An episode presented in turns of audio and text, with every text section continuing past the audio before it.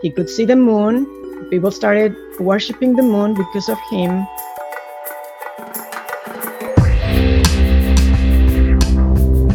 Number one, and they actually have moved. There has not been a one giant piece of ice like they're telling us.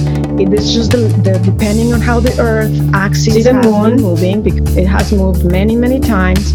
In the Dendera zodiac, there's calendar zodiac tells you that the Earth passed through Cancer and Leo back and forth during the time of Thoth or Hermes.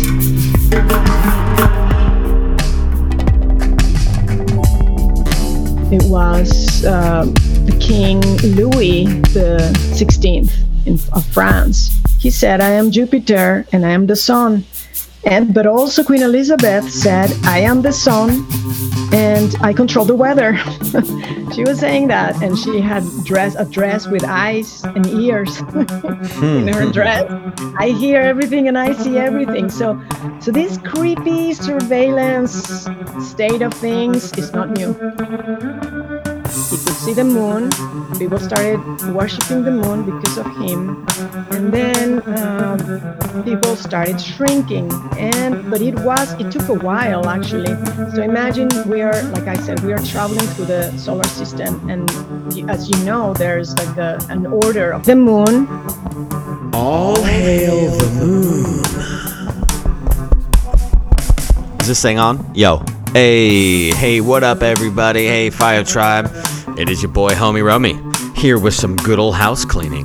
Well, I want to thank you so much for joining us today on this awesome chat, bringing in some calendar switches, some astrological history, comets in history, asteroids in history, the space news in a vast historical timeline. You gotta love it. It plays an important role. Ties into a lot of the stuff we've been talking about this month and last month, and what we'll always be talking about the Gnosis. Thank you so much for joining us today. And I would like to invite you to Telegram. We have a group chat on Telegram that is amazing. I love it. It is my favorite. Um, you know, when I find a sweet PDF book from 1385, I can go and automatically turn around and share it with the group chat. You can post videos, photos, all the things. I love it. Also, I want to mention if you are interested in past life readings, energy healing, energy readings, and things along that clairvoyant nature, a really good friend of mine has been studying in this area for quite some time. I myself have been getting work from her for about three to four years. Before that, she was also a massage therapist, and I would get incredible body work from her. She's a great friend, and she's actually been on this show before. Her name is Sobaya Sogard. You can go and find her in the Divine Feminine Month and I have her on a Patreon episode as well. Now, I was doing a session the other day. Actually, it was a it was a um, a multiple mix of sessions. She's setting up these really cool ways to um, to be consistent with the readings to really pull these things out. And I I'm not going to lie, I was skeptic about past life readings and energy and psychic work in general for quite some time until my first Reiki session. Now, it was such a a sensation to say the very least the Reiki session that I had for the first time. My skin was tingling underneath like pins and needles for about 15 minutes and I couldn't stand up. It was insane. And so ever since then, I've been actually looking at these other alternative, you know, series of medicine or just a deeper type of almost therapy of sorts. I mean, it's really great, honestly. After every session, I feel amazing. Generally, the next day, I'm just straight beaming. And, you know, if there's things going on with you in your circles, with your family, with your your home life or your work life, you know, energy itself can attach itself to you. It's so interesting. It's kind of like how a magnet can pick up iron filings and things, or in this conversation, which we talk about, asteroid and comet tails, collecting things as it goes through the cosmos. So as you, your gravitational field is moving along, it's picking up other energies, subtle energies, things you might not notice are actually almost kind of eating at you. Now, I know that I've been experiencing this. And so when I get work from her, when I'm consistent with it, I feel amazing. So I said, why don't we start shouting you out on the podcast to see if any of the fire tribe would be interested in going to you for sessions. Maybe you can give them a discount. And she said, I would love that, Roman. Can we do that? And I said, Yes, ma'am. So that's what we are here doing right now. Her website will be in the show notes, and you go and reach out to her, tell her that you're a part of the fire tribe, and she will give you discounted sessions. I highly recommend it, at least checking it out if it's something that intrigues you. She is working in this field for a long time, and she is an absolute beauty in this cosmic sense, and this beautiful clairvoyant sense. And sometimes it just helps to talk about the things on another level to somebody who is adept in these fields, you know?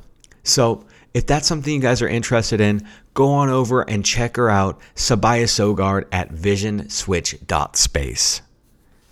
Now, if you want to support the boys, Dan and myself, you can go over to the Patreon and subscribe to that and get bonus content. It's three bucks a month. If you want to do that, amazing. We love you for that. The, you know, it's it's you know, it's how we get to pay for the RSS hosting and, you know, all these like little tiny fees that come up with the podcasting realm. You know, uh, it's it's awesome. And so I want to thank all the patrons that we do have. I hope you guys are enjoying the bonus content. And Fire Tribe in general, I hope that you guys are enjoying this content. If there's anybody you want us to talk to, be sure to reach out and let us know. And if you have email addresses, that makes it so much easier. Half the battle is just, you know, um, looking for who to contact, how to contact them, when to contact them, the timing of everything. It's absolutely all so wonderful. And it is work, but we love the work. Life is about the great work. As the alchemist, the alchemist, as the alchemist would say, it is the great work. Life is the journey of the great work, unpeeling one layer at a time. Now, I love you guys very much, and I hope that you have a wonderful rest of your day. And I hope that this interview inspires you in some way. Now, before we jump to the interview, of course, we're going to have an RFTA news segment with our good friend Adam Stokes. We're diving into the mounds. You guys get the picture. If you listen to this show, which I know you do, which you are doing right now, that you know what we talk about with Adam. The mounds. So get ready, strap in, Adam Stokes for the RFTA news segment, and then we're going to get right into the Tess Clark interview. All right, Fire Tribe. Thank you guys so much. I'll see you over on Telegram. R F T A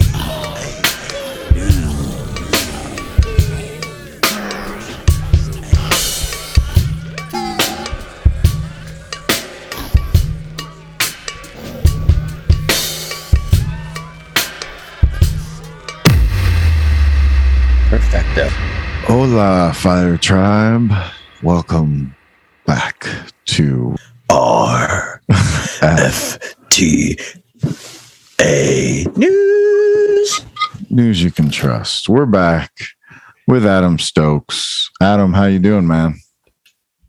I'm doing good. I'm doing good. It's uh, the first week of school here, so I'm switching to a new school. Actually, really excited about this job. I'm still a Latin teacher, but just at a Mhm. new school. Mhm. It's a boarding school, actually. So I'm really excited Mm. about it. Um, really looking forward to it. But the orientation has been basically nonstop. Been a lot of fun. Met a lot of really awesome people. Uh, but it has totally sucked my soul this week. Man, that's rough. Virgo season. It'll do that to you. Indeed. So, what do you, what do you got for us today, man? So I have this article. It's kind of old. It's uh, it's from 2018. It was a book review that I wrote in December of 2018. Now I'm looking at it on a book written by a uh, scholar who is now passed, uh, Mark Lynott. He was actually a mainstream archaeologist, uh, one of the most well-known mainstream archaeologists in uh, in uh, dealing with North American history, pre-Columbian North American history, and he wrote a book, uh, "Ceremonial Lands," uh, Hopewell Ceremonial Landscapes of Ohio, and so um, I gave a glowing review of this book. But one of the things I really appreciated about Mark Lynott's book is that it kind of goes, even though he's a mainstream scholar, it kind of goes against the trend of Mhm. mainstream scholars. Basically, I think we talked about this before. Mainstream scholars will say when it comes to the mounds in North America that we don't know what their function was. They were just quote unquote ceremonial. And even though Mark Lynott uh, uses the term ceremonial in the title, um, he really goes into uh, what the function of these might have been, uh, that they served a really deep religious purpose. And he also notes that there were uh, layers of ceremonial practice. So you seem to have one group uh, that did uh, rituals in these mounds, Mm. and then another group came along later on and did some new rituals in these mounds. And so I kind of tied this into uh, the Book of Mormon, being a Mormon, um, and say that basically this might be kind of the twofold uh, usage that Prono- pr- proposes, excuse me, in his book, um, might coincide with uh, what we have in the Book of Mormon, where you have the Nephites, the Lamanites, who I identify as the Hopewell and Adena. They kill each other off around the same time that uh, Lynott argues uh, that the usage of the that the first group that used the site died off. So that's synonymous. And then Mm. there's a second group, and so I argue that that second group is basically the people, the land, uh, the Native Americans that sometimes intermixed with the Hopewell. Uh, they start to use uh, these mound sites, and we see this a lot in uh, with North with Native American mounds, with North American mounds. Uh, not all mounds are the same. So you have a mound site that's really damn old, that's ancient. Uh, the original people who built it died off, their culture dies off, and then another culture comes in um, and uses the mounds. They think of it as a sacred spot, similar to what you get um, in in the British Isles. You know, places like Stonehenge. So we know those were made by the Druids and stuff, but people were worshiping there long afterwards. Uh, same with Philosopher's Hill in Heidelberg. Uh, shout out to Heidelberg, which was one of my alma maters, um, where uh, that was used since ancient times. But it was all it was also used all the way up into modern times, 1930s, 1940s. Uh, Hitler thought it was a really cool place, which is kind of Hmm. messed up, really messed up. Um, Interesting. but it was seen as a place of having uh, lots of magic. So that model you can kind of see uh, in in in Mark Lynott's work. Um, so I we just we just hopped off uh, talking to a guy uh, that was covering the land Georgia, and Georgia is loaded with mounds, uh, a whole bunch of mounds. Yep. The Etowah mounds are over there, Mhm. and I'm wondering, does the uh, does the Hopewell uh, Nation stem down that far? I, I didn't hear of any Yes. relics that way, but who who do you concur built the uh, Etowah mounds? Yeah, I think it's the same group. So what is probably going on there? You have I don't talk about these that much because I don't um I haven't visited I haven't visited them. Uh the a lot of the mounds south south, the farthest south I've gone with the mounds is Kentucky, but mounds go all the way literally into Mississippi and into Alabama. And Mississippi has some of the most amazing mounds there. And so um, people ask, are these the same people who made the mounds in Ohio? um, and in Illinois and in Iowa. And yes, what we have here is that basically all of these mounds are built somewhere along the Mississippi River. And so the Hopewell, um, who what, what are called the Hopewell and Adena, as I've argued, as I argue my book uh, back here, um, Mm-hmm. they come to the New World. They come to North America uh, via the Mississippi River. They go up the Mississippi River. They keep going up it, and it lands into Ohio. And they decide to establish their base as Ohio. But as Mhm. they're traveling, uh, they create. They basically make these colonies of these mound civilization, uh, which are the mound civilizations that we see now. So same groups of people. So this is, yeah, that's super fascinating because we were talking with Rick Osmon during our pre-Columbian Oh yeah, he's Uh, great. American month. Amazing, right? And so we were talking about how um, you know people were commuting from down in Mexico or down in South America all the way up into the Ohio River Valley, and it just makes the most sense. It's feasible to enter the the mouth of the Mississippi through the Gulf Yeah. area right there, and to use those highways, and it also makes sense why there's massive amounts of mounds all along the Mississippi there. So Yep. it's supremely great and lots of lots of threads connecting. Love it. Absolutely Yeah. love it. Yeah, it's all it's the- all interconnected. Do you think the mounds were used as some type of, type of like stash deposit? So like they could like bring goods and stuff and stash them there, and then other people could, you know, make their way to that mound, and then they could grab what they needed and go bring it to wherever else they're from. So that, You know, that's that's a damn out. good question, Dan. So, um, for the most part, I think the mounds, especially the Adena mounds, were uh, burial, uh, were for burial purposes or for ritualistic temple purposes. So they have the same uh, the same configuration as kind of an Israelite temple in the old world. But big but here, um, we found a hell of a lot We- of we like copper in butts. all of these mounds. Tons and tons and tons of copper, not just stuff that was Hmm. buried with these giants, uh, with the with these giants, with these mound builders, but just uh, copper items, tons of copper items that seem to have all just been planted there, which leads to possibly another function of these mounds that they were storage uh, for for wealth, uh, for the bling of of these mound builders, and they could turn to these mounds, grab that copper, use it for trade, and get more bling. So um, Mm. that that's that's very much a possibility. would they have been using that for maybe uh, smithing or something too, like making swords? I think yeah, I think that I think that's at play as well. Yeah, yeah, Okay. Because what's interesting is it's not just in America that you find them all up and down the Mississippi, like all over the the planet or whatever. In all the countries, they all seem to be by riverways or whatnot. Even like all Mhm. the dolmens, and it seems like the dolmens might have a similar function to that. So I always kind of thought like so, maybe yep. they're a type of like storage lockers that where they could just store stuff and then cruise out and go to wherever they wanted. You know, yeah, yeah. I, I think that's definitely one of the functions. I think there's a multiple, uh, multi-layer, uh, multiple, multiple multitude. functions. Just as with the Egyptian pyramids um, in Egypt, Mhm. I think that there's a ton of functions with these Native American mounds. They don't just serve one purpose. Clearly, uh, yes, the mound builders wanted to be buried in them, but they were religious sites uh, where religious rituals took place, where religious texts were preserved, um, and also where uh, weapons and copper items uh, were preserved as well. So multiple functions for these mounds. um, Uh, different mounds for different purposes and such like that. Yes, yes, and I think you know some of the mounds. Yeah, and I think uh, Roman, that's a really good point. So some of the mounds, you can tell if the mound's shaped like a freaking serpent, that's a ceremonial, that's a ritualistic mound. Yeah, so, but other the mounds that look more like you know pyramids, like houses, yeah. um, are probably uh, more have more of like as as Dan said, a storehouse, uh, a storehouse function. Um, Beautiful. I, I have another question. Oh no, go ahead, Dan. Go ahead. Go ahead.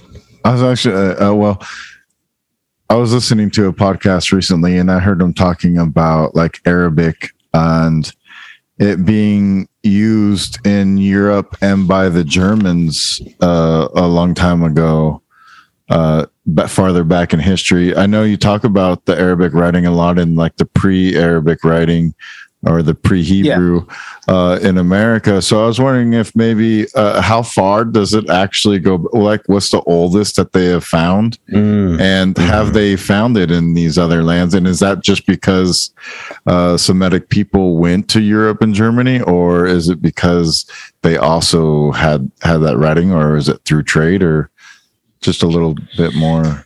Yeah, that's that's a great Clarity. point. Um, I know that in America, in North America, we have, for example, uh, the Los Lunas stone, which has to go back at least before 586 BCE. Mhm. Um, the earliest Hebrew inscriptions, I know um, that within biblical archaeology, we would say, trying to think, maybe Tel Dan. No, Tel Dan's kind of late. Kuntillet Ajrud um, in Israel, which has an image of the Israelite God with his girlfriend, with his uh, with his um, shorty um, uh, Asherah. with his bay. Um, so he- yeah, with his bay, with his with his girlfriend. that goes back pretty far back. But yes, you're right. There are there are uh, Hebrew inscriptions elsewhere uh, scattered throughout uh, Europe. Um, and one of the reasons I think that is is that you have Israelites and later Jews going westward throughout Europe and Yeah. uh, basically intermingling with the pe- intermingling with the peoples there on their way to the New World. So you have a lot of biblical traditions and traditions of the Germans, the Irish, um, etc. Um, I, one of my friends, uh, Aginas, used to note correctly that uh, the Danish, that word comes from uh, the Danites, who are a tribe of Israel, one of the lost tribes of one of the lost tribes of Israel. So I think that those descriptions that you find in Germany, in England, in France, uh, come from uh, either Jewish colonies uh, there or or Jewish influence on the native inhabitants of those lands.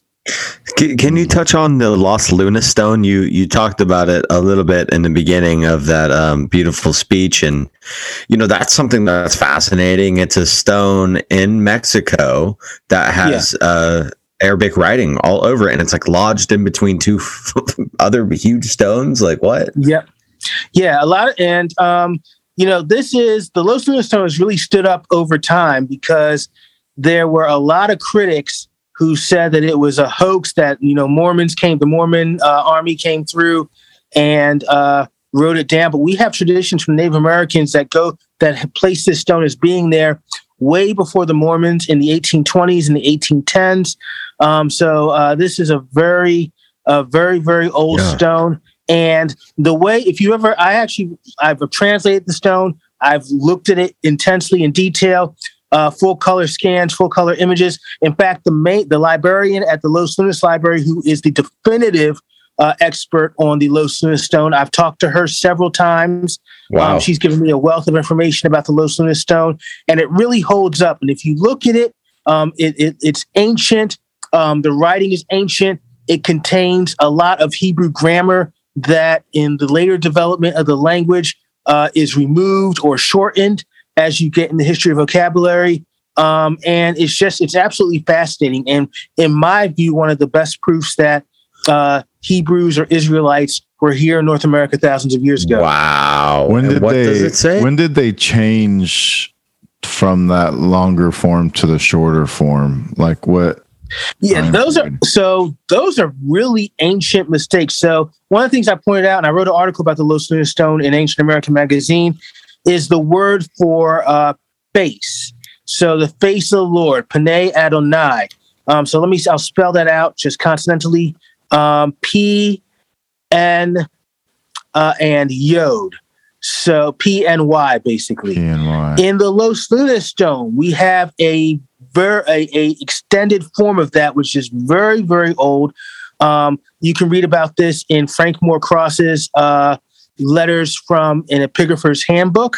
Um, Frank Moore Cross was one of the uh, experts in in Hebrew, um, one of basically the founding fathers of, of modern biblical Hebrew studies, um, and uh, he basically he notes that the lengthened form of this is P H N Y. So that's a very old form that you have on the Los Lunas stone, um, Hmm. and it's not uh, found in the in the versions of the Ten Commandments that you have in the Hebrew Bible. So you have the shortened later form of the word for face um, that uh, in the Hebrew Bible, but you have the longer form in the Los Lunas stone, which suggests that this is this is something that we're dealing with that's very very old because that shift when the H falls out of that uh, of that Mhm. word that happens very very very early uh, in the history of the language. So we're talking at least before, uh, I would say, uh, 1000 or 1000 BCE. Oh, Wow. That's that's Wow. that's fascinating. Uh, you did a, so you did a whole article on this. Maybe maybe we'll cover that next time because we did cover it's it. pretty Roman. fascinating.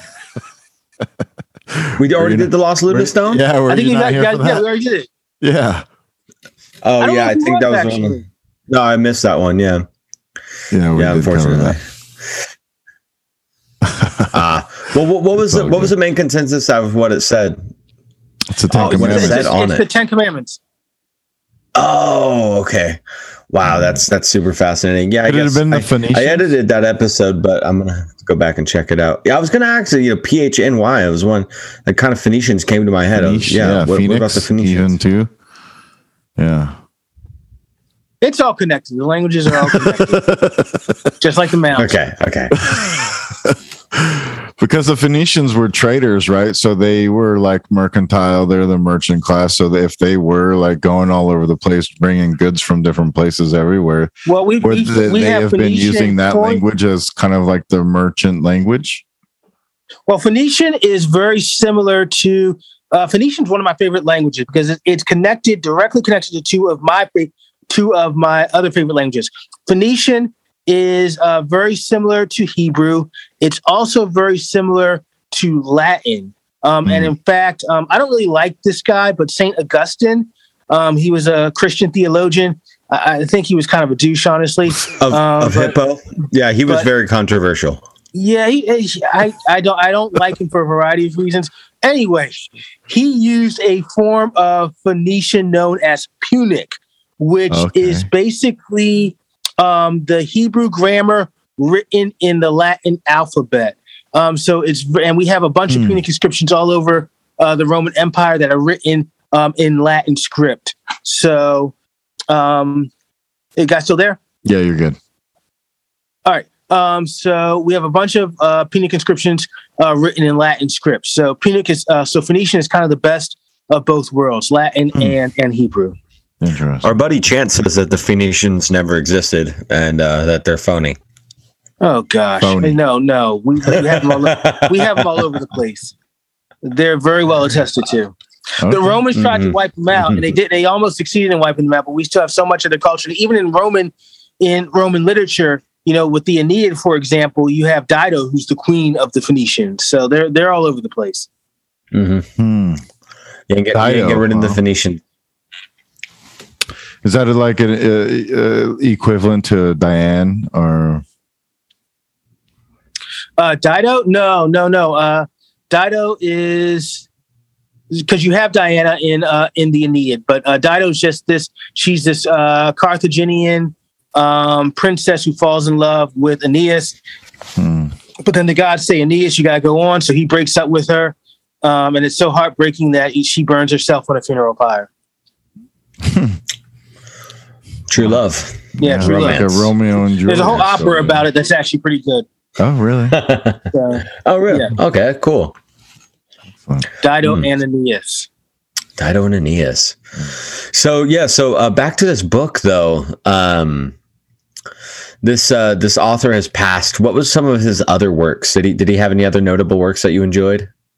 Um, he just he did a lot on this was his main work, but he did a lot of articles and stuff on uh, pre-Columbian American history and very widely respected. Um, one of those people, everybody in the field. I know I'm kind of on the fringe. I'm proudly on the fringe, very proudly on the fringe. But Nice. even the, the fringe and the mainstream uh, respected this guy, and his, his work was really uh, was really really good. Hmm, cool. Yeah, I'm gonna have to check him out. Maybe uh, maybe get a copy of that and uh, you know check it out. I'm, we're, there's there's so much so much to the pre-Columbian stories, and there's so much to cover. Like the the the underground uh, connections. You know, that's kind of something I want to find. I, w- I was going to ask you about um, some of these markings on the sides of the mounds, or um, or, or, or these these entrances to caves having like denotions from like big arrow marks, either on certain mountains or things like that. Um, Yeah. Is there is there any up by you where you're at? Are there any cave? Uh, I, I don't know the the right word for it. Relief or uh, inscriptions that are on the sides of mountains or mounds. Um, not in the mounds near me. Um, but I know some mounds uh, do contain inscriptions. Inscriptions were found inside of them. Um, some of the Georgia mounds that uh, Dan was talking about, um, inside of them, they're really cool because you'll think it's like just a hill. It's just like a, it's just like a hill. Um, but inside, uh, very intricate. Uh, basically, um, there's an open space uh, where thing where things were put. So uh, really, uh, Wow. really fascinating. It depends on the mount. Wow, that's that's super cool. We were we were also uh, talking about Stone Mountain earlier too, which is uh, another place in Georgia that's like Yeah. a huge, supposedly like not hollow, but it goes like all the way down to the bedrock, like seven Yeah. miles into the There- ground of There's some mounds like that. I mentioned last week uh, when I went to the um, Butte Mound, I believe, in Wisconsin. Um, and I took that. I took a picture. I'll send it to you. But the whole thing looked like a freaking mountain, but it was a mound, um, and really, uh, really impressive. Do you think all mountains are mounds? I think a hell of a lot more than than we think. Yeah, Yeah, 'Cause I was do, driving yeah. home today and I seen a mountain to my left, and uh, when I was driving my car, and I was just staring at it, trying to drive too, you know. But I was like, man, that sure does have a nice looking pyramid shape to it. uh-huh. I, I- I think that's a lot. I think that's the case for a lot of these mountains, not only in here, but you know, all over the world. You know, Russia and China um, have their own pyramids, and people just call them mountains. It's not. It's not. A, it's not a mountain. It's not a pyramid.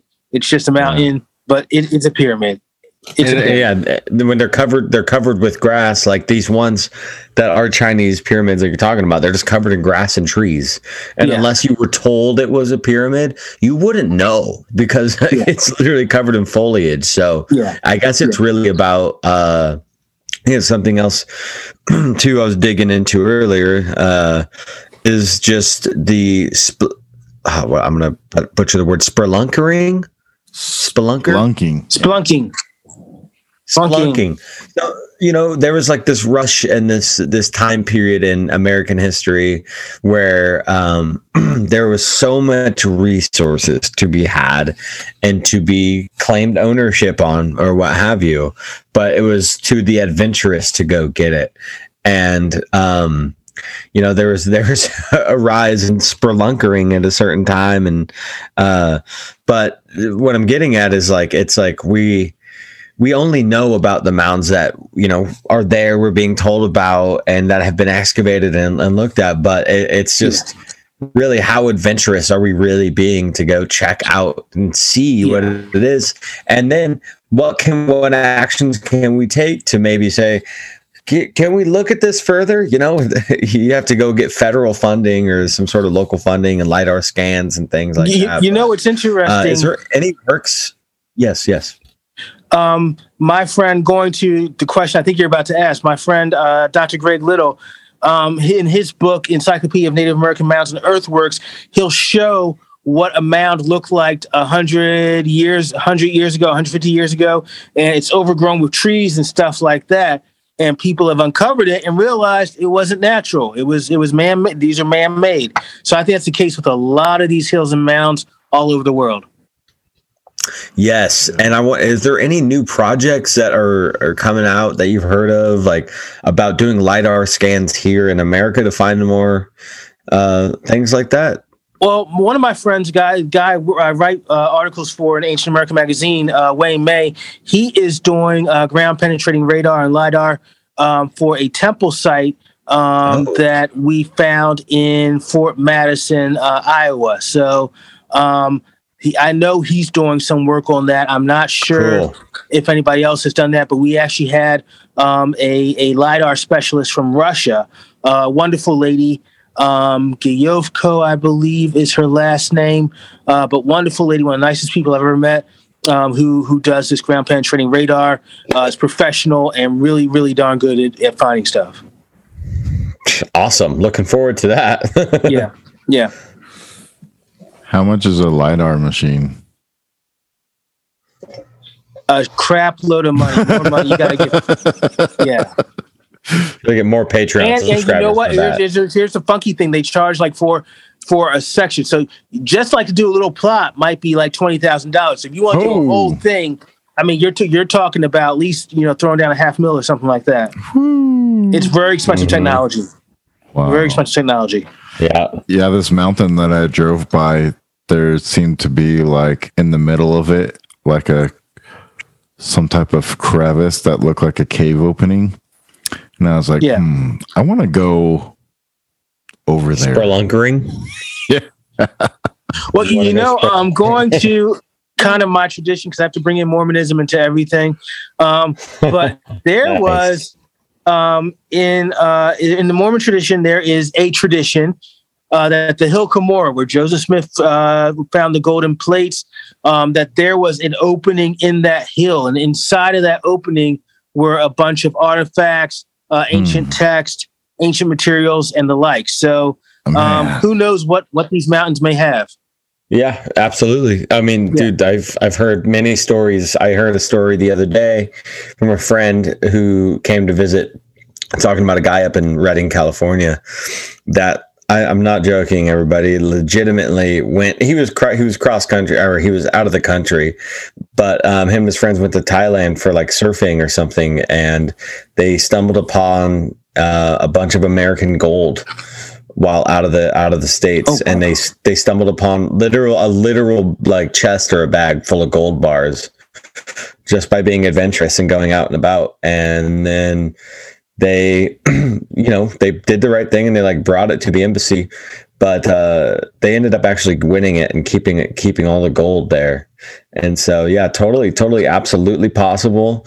Um you know and, and i highly recommend like going out. Like adam you travel all over the place man. You are you're getting out there you know you're to. going checking all these places. Let me ask you this. You know there's obviously some like some uh some giant lore within the mormonism uh, uh you know viewpoints how tall supposedly was joseph smith was he a giant No, no, he was pretty tall though. He was like over six feet. He was higher than most of the people during his time period.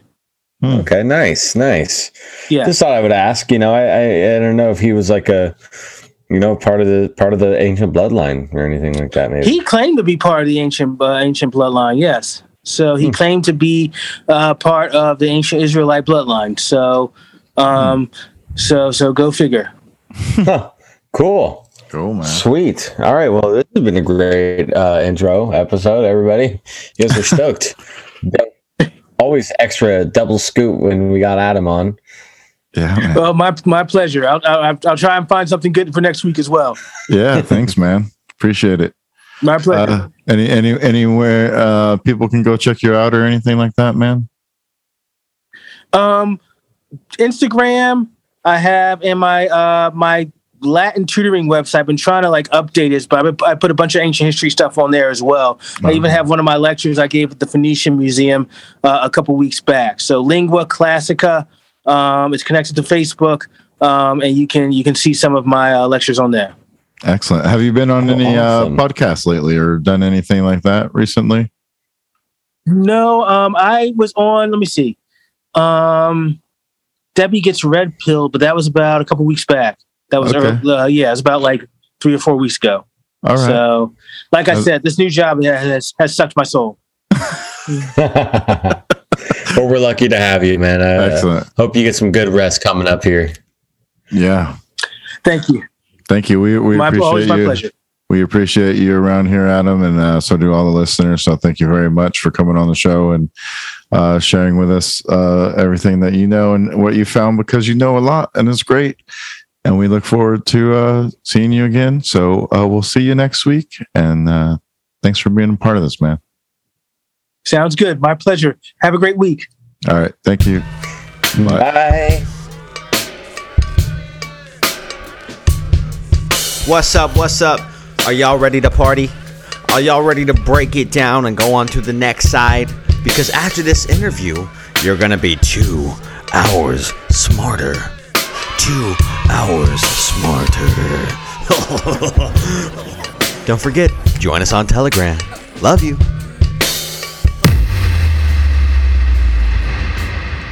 Hello, Fire Tribe. Welcome to Rising. From the Ashes. I'm Daddy Unaki Dan. I'm the homie Romy. Hello, sir. How you doing? Fantastic. Nice, nice. Can't complain. How are you doing, sir? Um, also doing fantastic.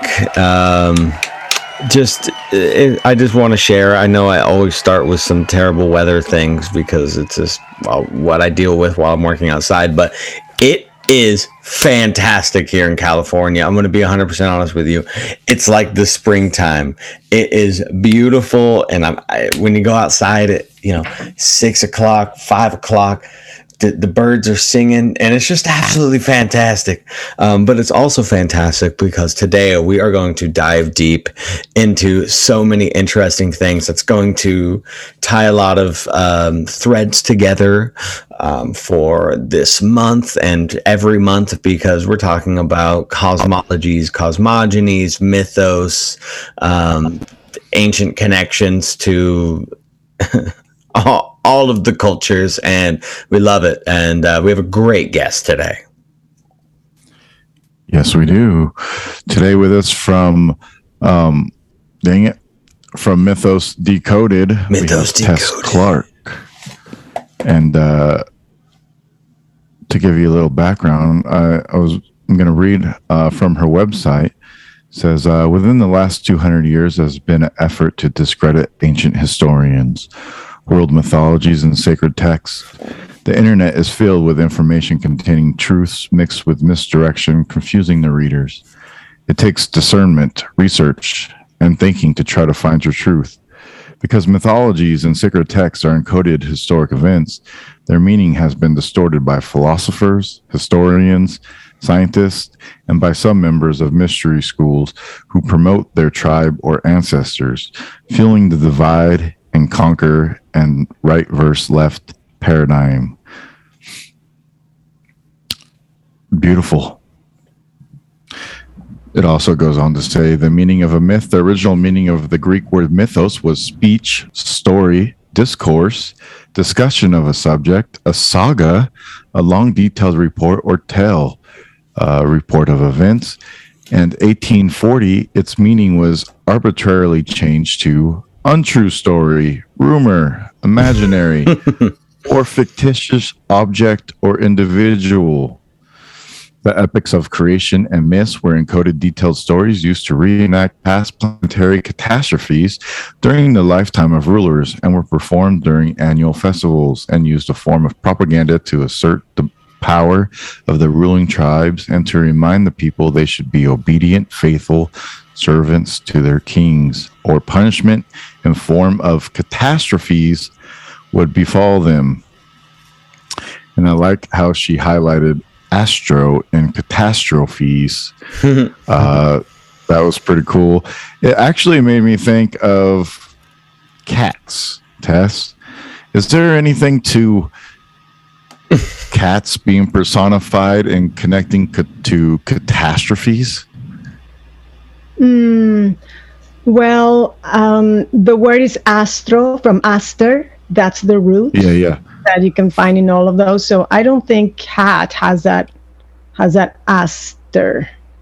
But, right, but, but you um, know that in Egypt they were were you know they were worshipped because Right.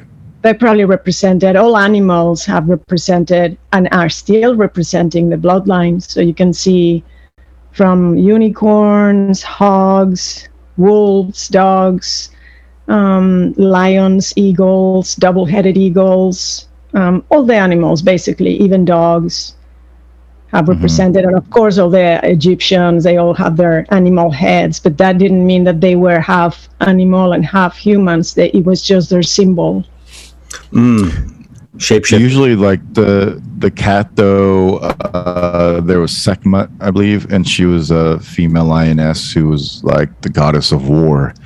Uh, so, seems like some type of destruction there, and the feminine energy. So I was wondering, maybe yeah, you're like talking about the Inanna. astro cat, and like an astro cat would have some type of cataclysmic, you know, astrology type something come along with it, maybe. You're gonna have to work on that one for a little bit, bud. Why Making come some speculation. that one's a little bit further further down the rabbit hole. Uh, that's beautiful. Well, there is something with uh, the spiders on Weaving Spiders Welcome. They they have this like inside joke about uh, there's like an old cats are highly worshipped in, in a lot of ways, and I think there is definitely something something to the cats. Um, but that might might not be Tessa's rabbit hole, but or, or, Well, actually, yes. Actually, can I Oh. say something about the yes, cats? yes, please. Yes. Okay. So, well, I think what he's talking about is uh, Inanna, the version, or well, Inanna. Uh, my theory is that all of the pantheons around the planet are the same people, and they were a big family. And then they spread out, they divided the planet, and they said, We own it, including everything on it. And that's why they treat us the way they treat us, and they think they're different.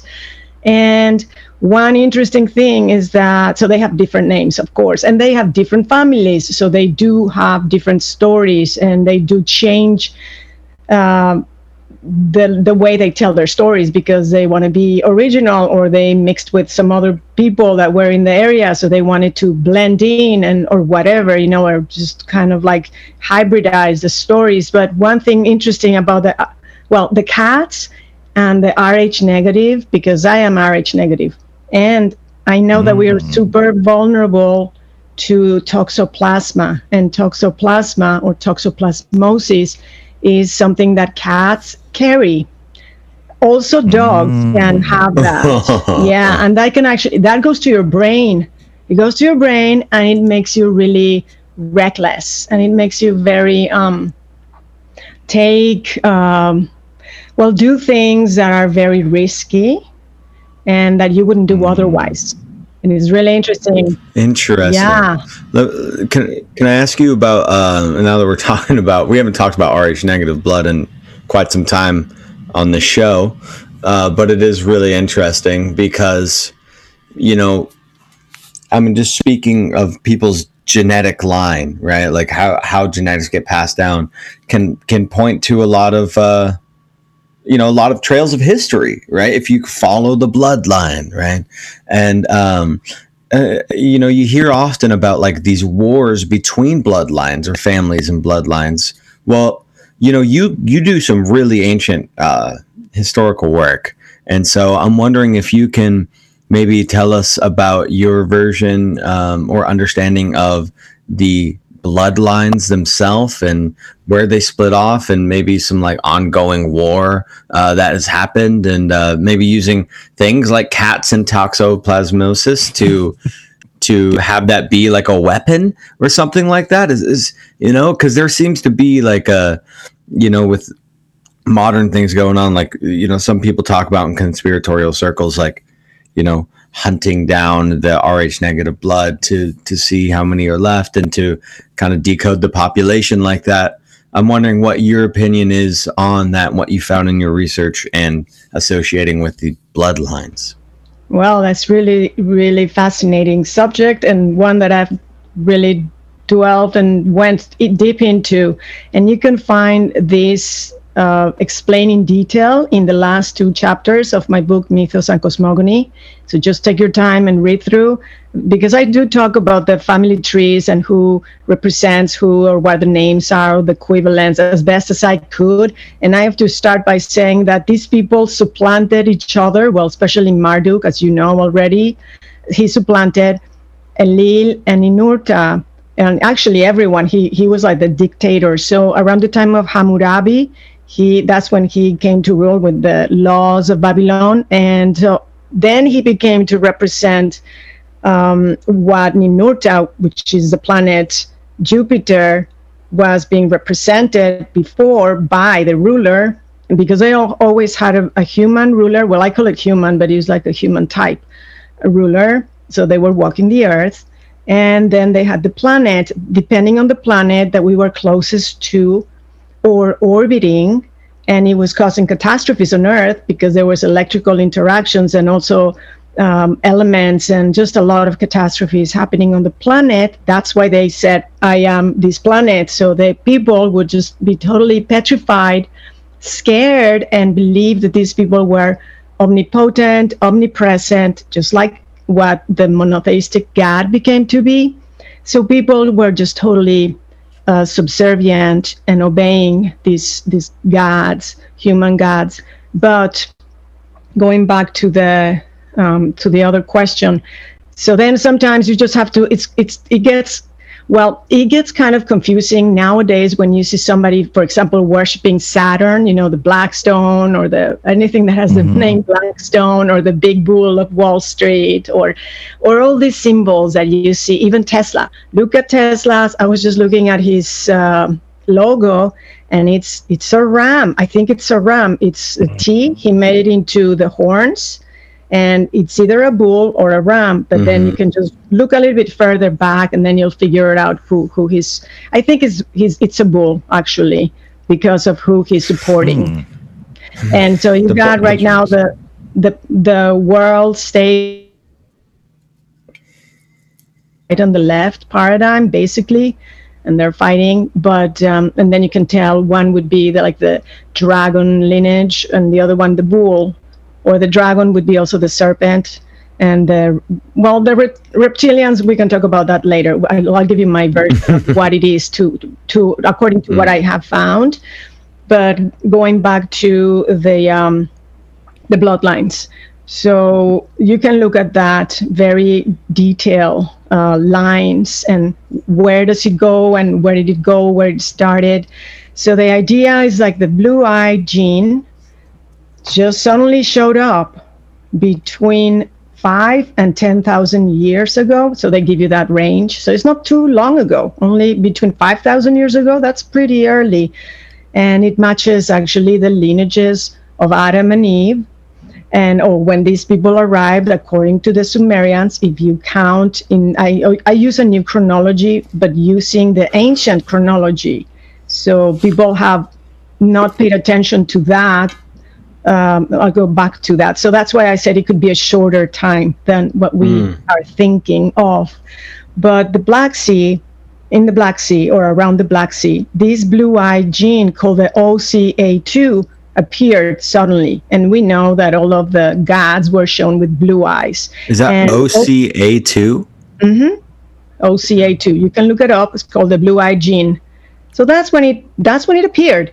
So then, you know, they say it was a mutation. Of course, that's what the scientists say because they they're not going to tell you it was probably aliens or they're not going to say that. so then that should make you think, okay, well that that's interesting. Now the Rh negative, they also say it, it appeared very long ago, but I I don't think so. I don't think that it's that long ago.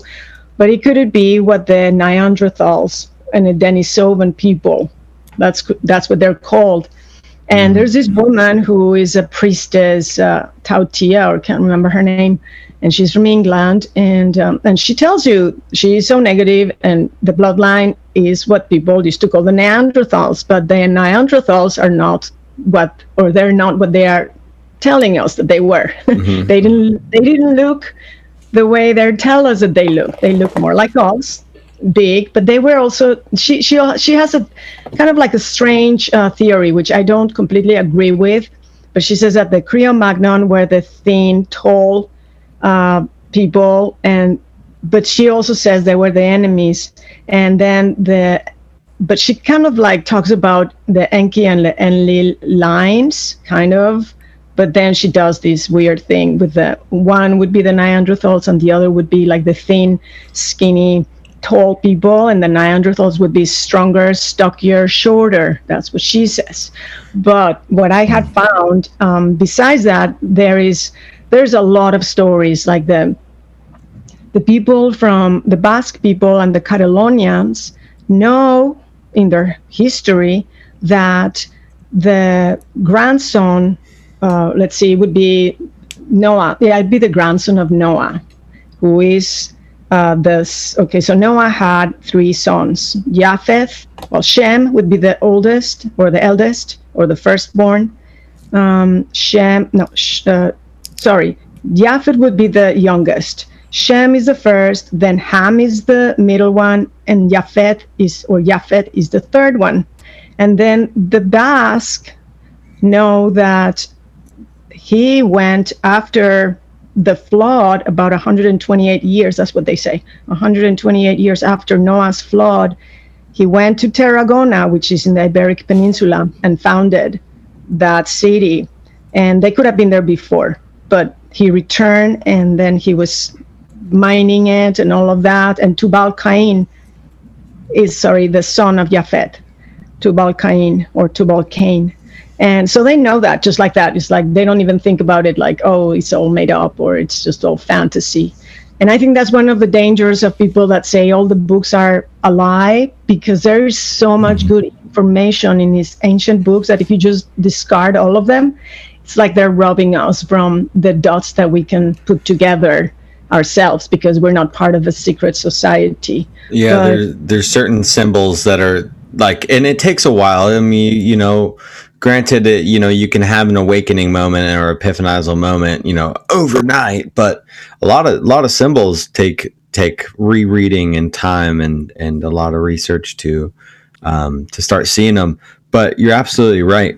Uh, it's fascinating, and there the, what else is fascinating too is is the body shape and type that kind of goes down through these you know through the genealogies of of ancestors through time because there's very clearly difference in the genealogical physical attributes of humans and you know obviously we're at a point now where we have a lot of uh, you know everybody's kind of mixed with a little bit of little bit of short, little bit of tall, little bit of stout, little bit of long, that kind of thing. But when you when you really trace it back, you know, there there there was definitely way bigger people, bigger, bigger, bigger, and I, I'm wondering what uh, where along the line the uh, do you see in your historical research that we got shorter? Where where and when did that happen? the switch? Was it just over time through evolution of just interbreeding? Um, Hybriding. Yeah, hi, hi, hybrid hybridizing humans, or do you think it might have been intentional? Uh, what, what's up with the the changing of the the body structures and the heights of people? Yeah, this is this is a really great question to ponder and and try to figure out what happened. And actually, I was thinking I think you asked me about the DNA till before answering this one. I just wanted to say that yes, they do, they do. Well, they spread themselves through. they had harems. You know, they had as many wives they could have the males, and then they would try to have the Y. Well, there's the Y, the uh, the Y chromosome, which is carried or passed from male to son, male to son only, and the mtDNA passes from mother to daughter.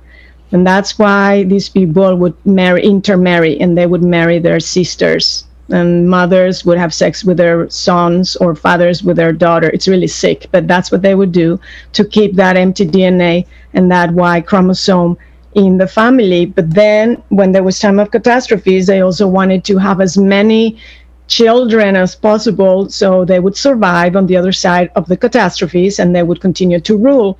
But then because of that then their bloodlines got sort of spread out. And that's why there are some of us like i'm not pure uh, royalty but i do have that um, that the, the negative blood that was because of the you know of their spreading out and hybridizing. And then obviously they target each other. And they had these laws to stay in the within tribes not because they were racist per se. Of course they're you know you could say racist or not but it's because they wanted to keep these y chromosome and mtdnas in one family and and kind of it's just because that's that's what they were told that they that was important and they were making pacts or um, yes some kind of agreements with these lines, lineages of their ancestors. So they would sacrifice themselves, basically. That's why they would marry people that they didn't want to marry. But of course, then they had their lovers and their other life. And so it didn't really matter. But it was like agreements. And of course, people giving their DNA now and all these uh, hmm, diseases that sometimes are targeting certain people. It could be a combination of natural natural uh, diseases because we all have different antigens, which means that our body can produce different um, uh, antibodies, basically, to different diseases.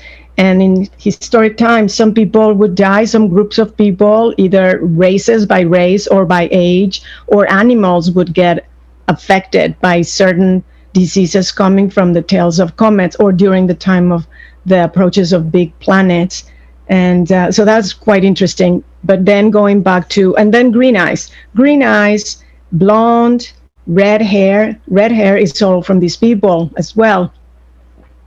That's the that's the kind of the theory and what it shows in the if you look at all the ancient paintings of of the gods, they were mostly blonde, red-headed, or dark burgundy, you know, color on the hair and green eyes or blue-eyed. And then going back to um, the other, oh yeah, the shrinking. So this is kind of complicated if you don't know anything about the history of the solar system. So I'll try to, and I'll be really quick because I made it really long in my last uh, interview, and I was like, darn it, I should have just made it really short. Okay, so I'm going to say it um, really short. So the idea is that the Sun and Jupiter were a binary star system, and the Earth was possibly orbiting Uranus or one of the other gas giants now in the solar system, which include Neptune, Saturn, or Uranus. And they were coming in into the solar system. They were captured by the sun and Jupiter, and then they started going nova. And then, as, as it happens with capture of rogue planets in, entering the solar system, seen as comets, then Earth started behaving her, like a comet, and also Venus, Mars, and Mercury, which are now the, called the inner solar system planets. When they were going past Saturn, that's when Noah's flood happened, and the sh- the plasma sheath of these red dwarfs, because they were not stars like our sun, they were red or brown or brown dwarf stars. That's what was called the time of the Garden of Eden, the time of the Shekinah that uh, Adam used to bask and his family used to bask under, and people wouldn't get sick, and everyone was giant, and there was dinosaurs and or really really big, giant gigantic life, including humans. All humans were giant, and these people could have been even taller. So that's what it sounds like that they were even taller.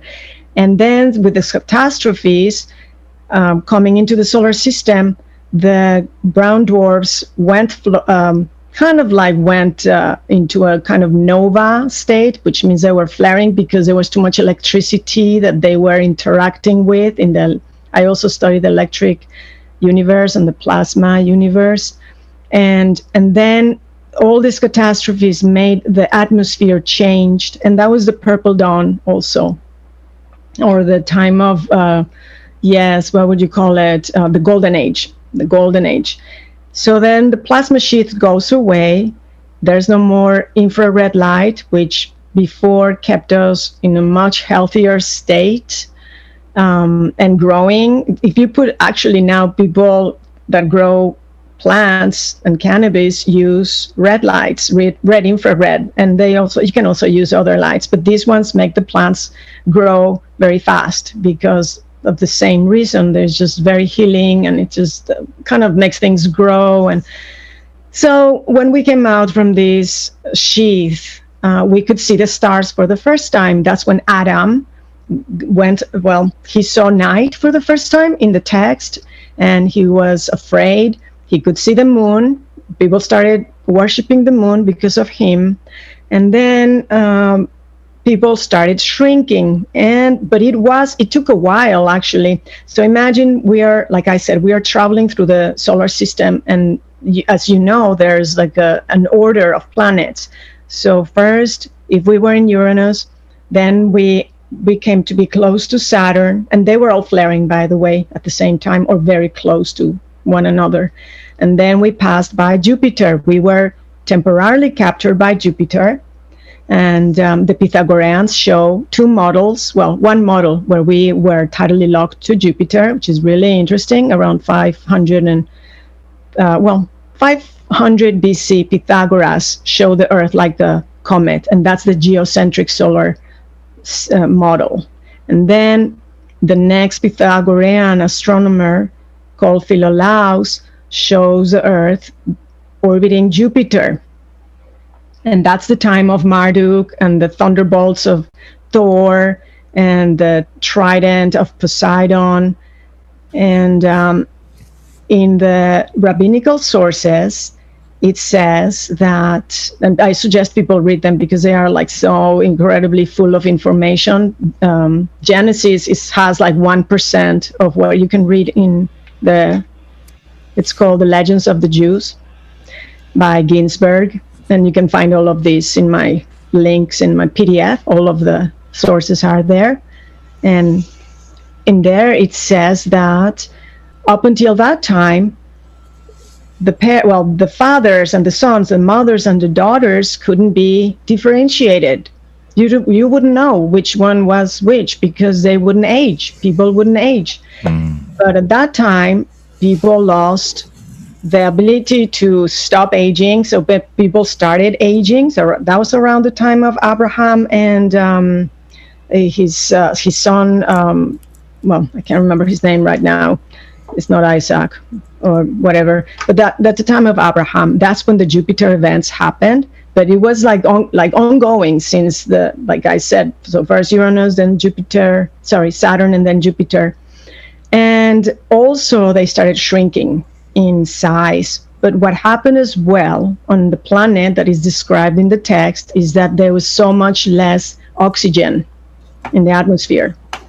So the Earth lost a lot of oxygen and uh, the atmosphere changed, the conditions changed, and people people's eyes used to be larger. So if you pay attention to the old Sumerian statues, statuettes, you see all these big giant eyes, and we're like, why are the eyes so big? And that's why people still like big eyes.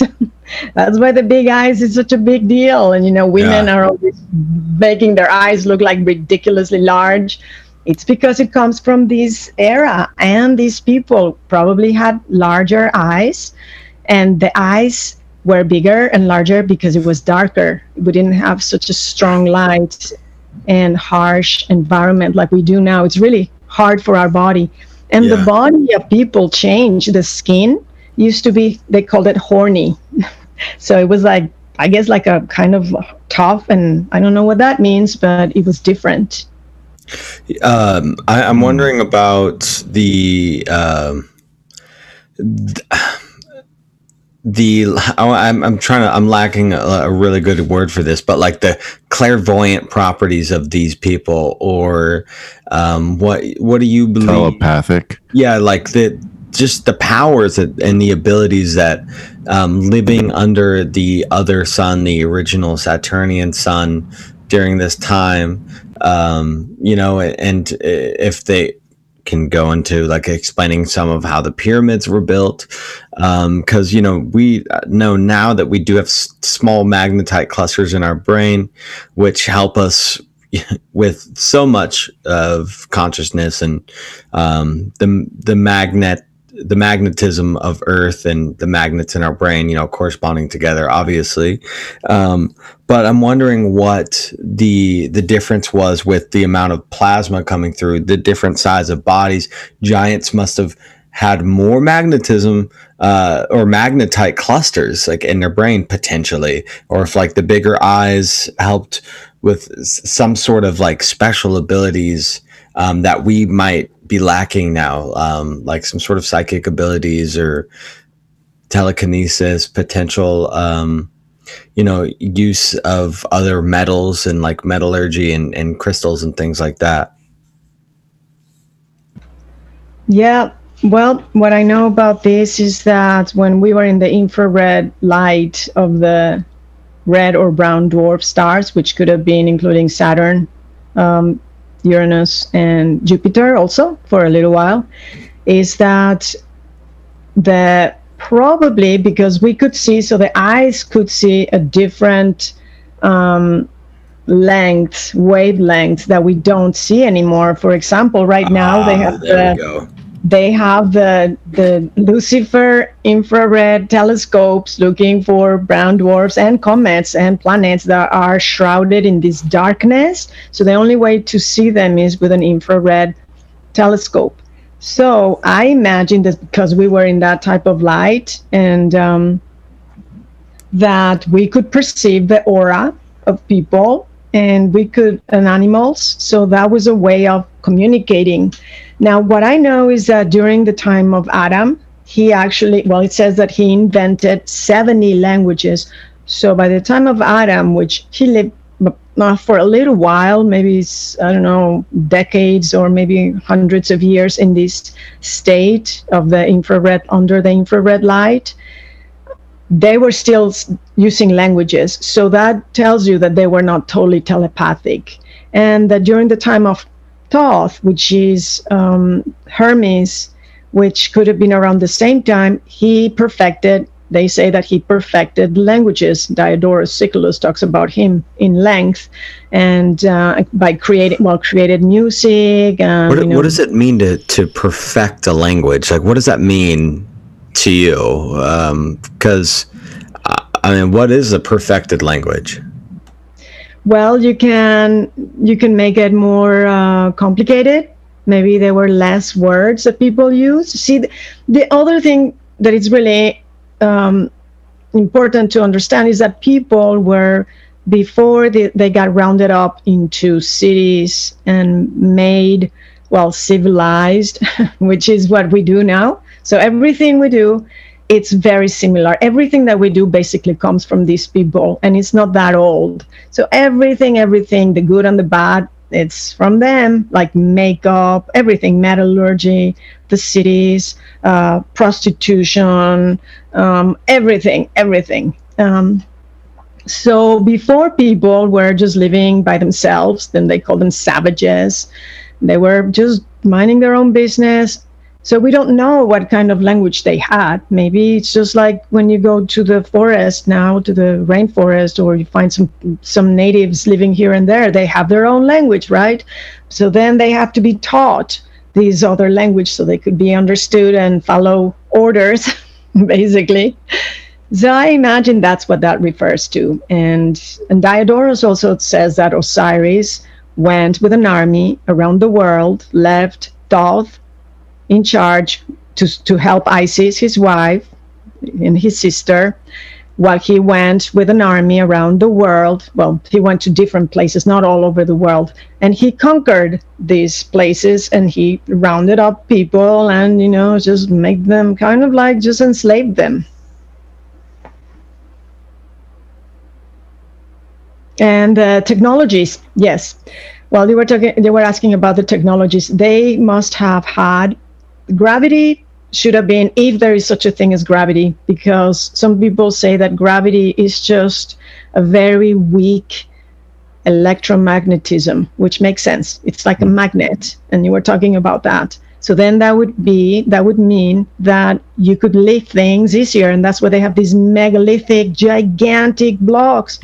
And the ones in russia in, in goraya chornia i think that's the name they're even larger than the ones that you can find in Baalbek and the ones that you can f- find Oh, in wow. uh, in uh, what is it? Uh, Bolivia in Tiwanaku or yes you know those giant ones.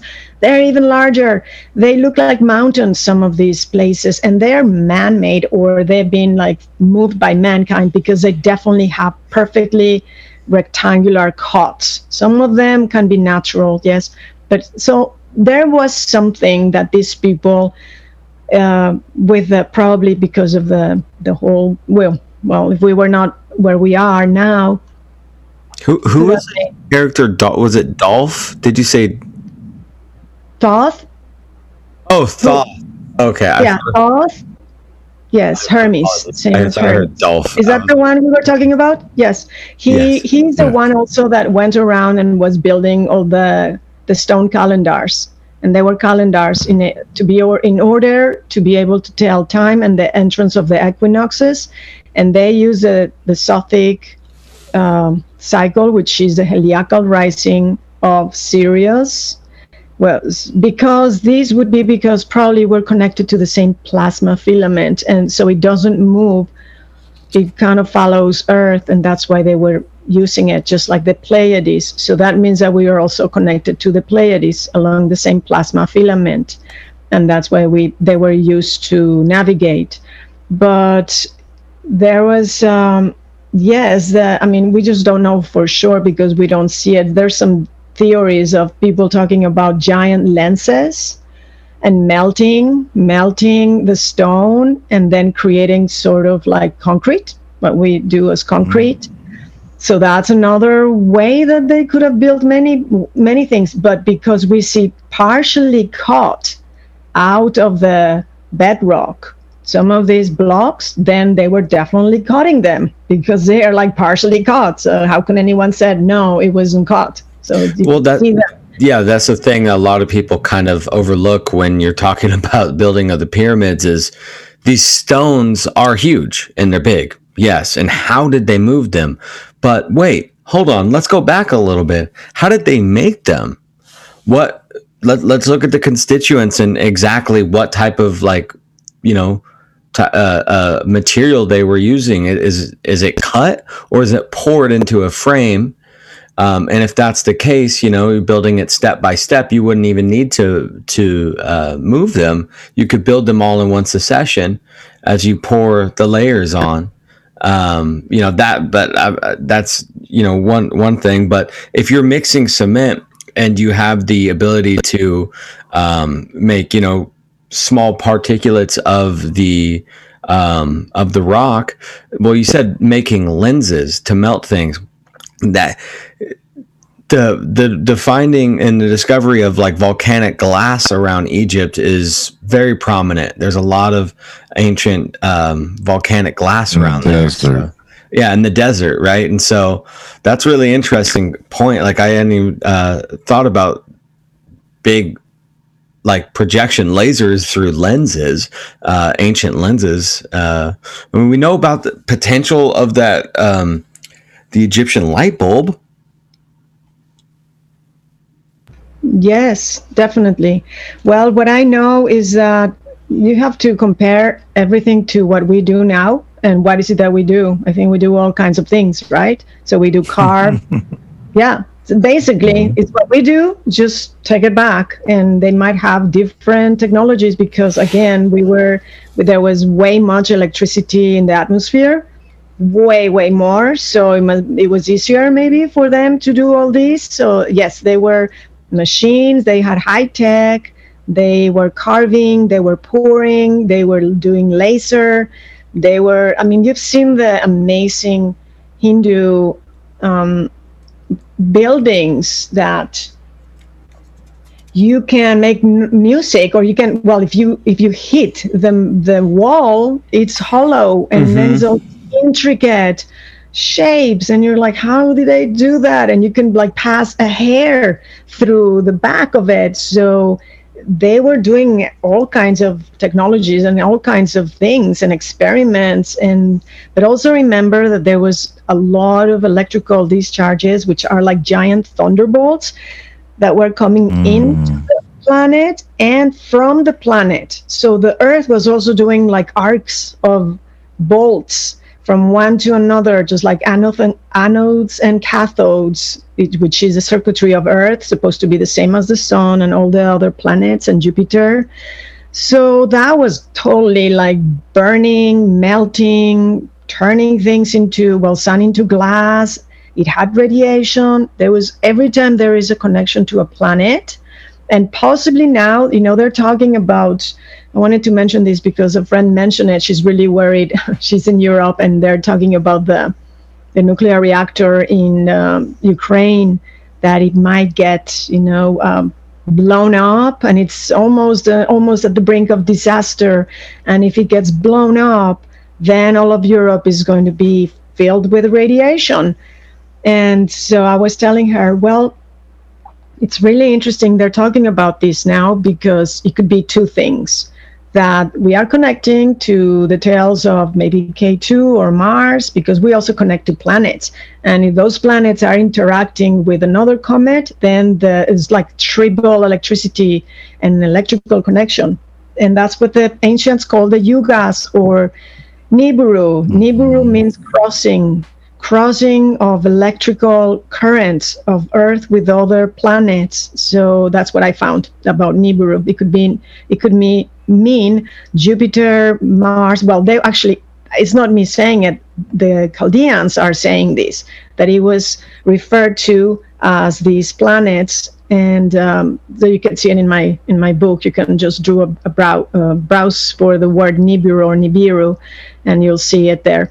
But so what's going on is that all these bo- well thunderbolts have radiation and they also do or cause mutations called the Ebner effect. And this is done in the laboratory where you put an electrical current, for example, to um, larvae or different different things that are alive, and they will mutate. They will become something else, or they will, yeah, they will change to a different type of animal or creature or they will just mutate and get messed up or yes just change.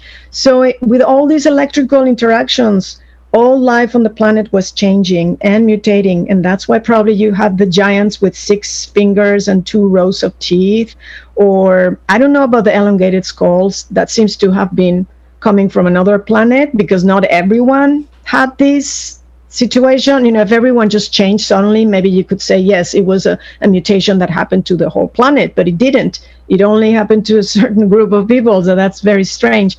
And Velikovsky actually he talked about the elongated skulls which are called dolichocephalic people and he said that they were the semites the descendants from shem which is very strange and then he talks about the people that didn't have this um, and he talks about this in his books uh, on the un- unpublished work in uh, thearchive.org you know, i think it's the peoples of the sea or something like that.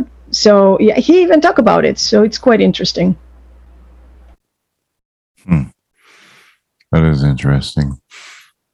Um yeah earlier you said shem ham and japheth isn't shem the middle the middle child.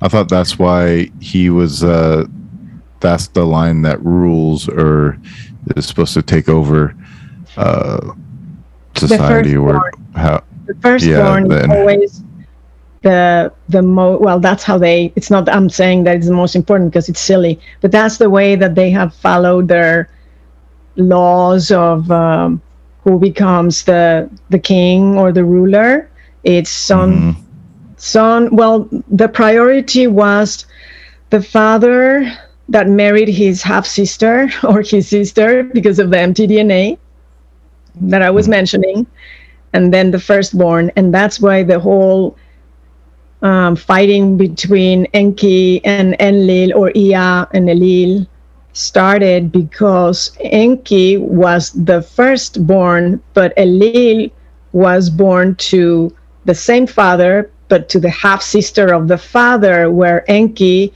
his his mom, wasn't the sister, so the mtDNA wasn't there. You see, so that's why the whole thing, and it it just has been the same exact same thing with their children. It has not changed, and then they have the well that's what happened with um, let's see the guy that sold he, the blessing the blessing in the story, which is the one you're talking about, well, that's the sons of what is it, Abraham? I mean, I haven't read this in a while, but um, it's all in there. Um, allegedly, well, the blessing it's all the knowledge. As far as I know, that's what they call the blessing in the rabbinical sources or the Hebrew Bible. It just was all the knowledge, and he gave it to his brother in exchange for a bowl of lentils. Do you remember this story? From the Testament, which sounds really silly. What Esau. happened is that, yes, thank you, exactly. So there was there was catastrophes, there was famine, and that's why he sold or he sold he exchanged the he was probably half dead, you know, just half dead. And then he said, Sure, just take it. I'll give it to you. Just don't uh, help me. Don't let me die. And that's what happened. And then they always were angry at each other. It's like, How dare you? How could you do that? And they always fight. Yeah. Mm. They've always been killing each other. And it's just been the same story repeating over and over. And yeah, right in a lot of the biblical stories, it's usually the the first son is supposed to be king, and then it's usually the second son that ends up as king because something happens to the first one, and it kind of plays out the whole Sumerian mythology also. Exactly. And um, I, I heard one of your guests, or you were talking about the people living nowadays, if they were clones. Well, they don't really have to be clones, they are just their descendants. They're their descendants because they were Yeah. here. They were, like I said, mixing with so many people. I mean, it's ridiculous with the amount of people that they were. Um, for example, just to give you a little example, uh, and I have this on my playlist saved in my YouTube uh, channel in, under History by Others. There's a, a documentary about um, Angkor Wat, a living God. And I also talk about, give examples of people that, rulers that said, I am God.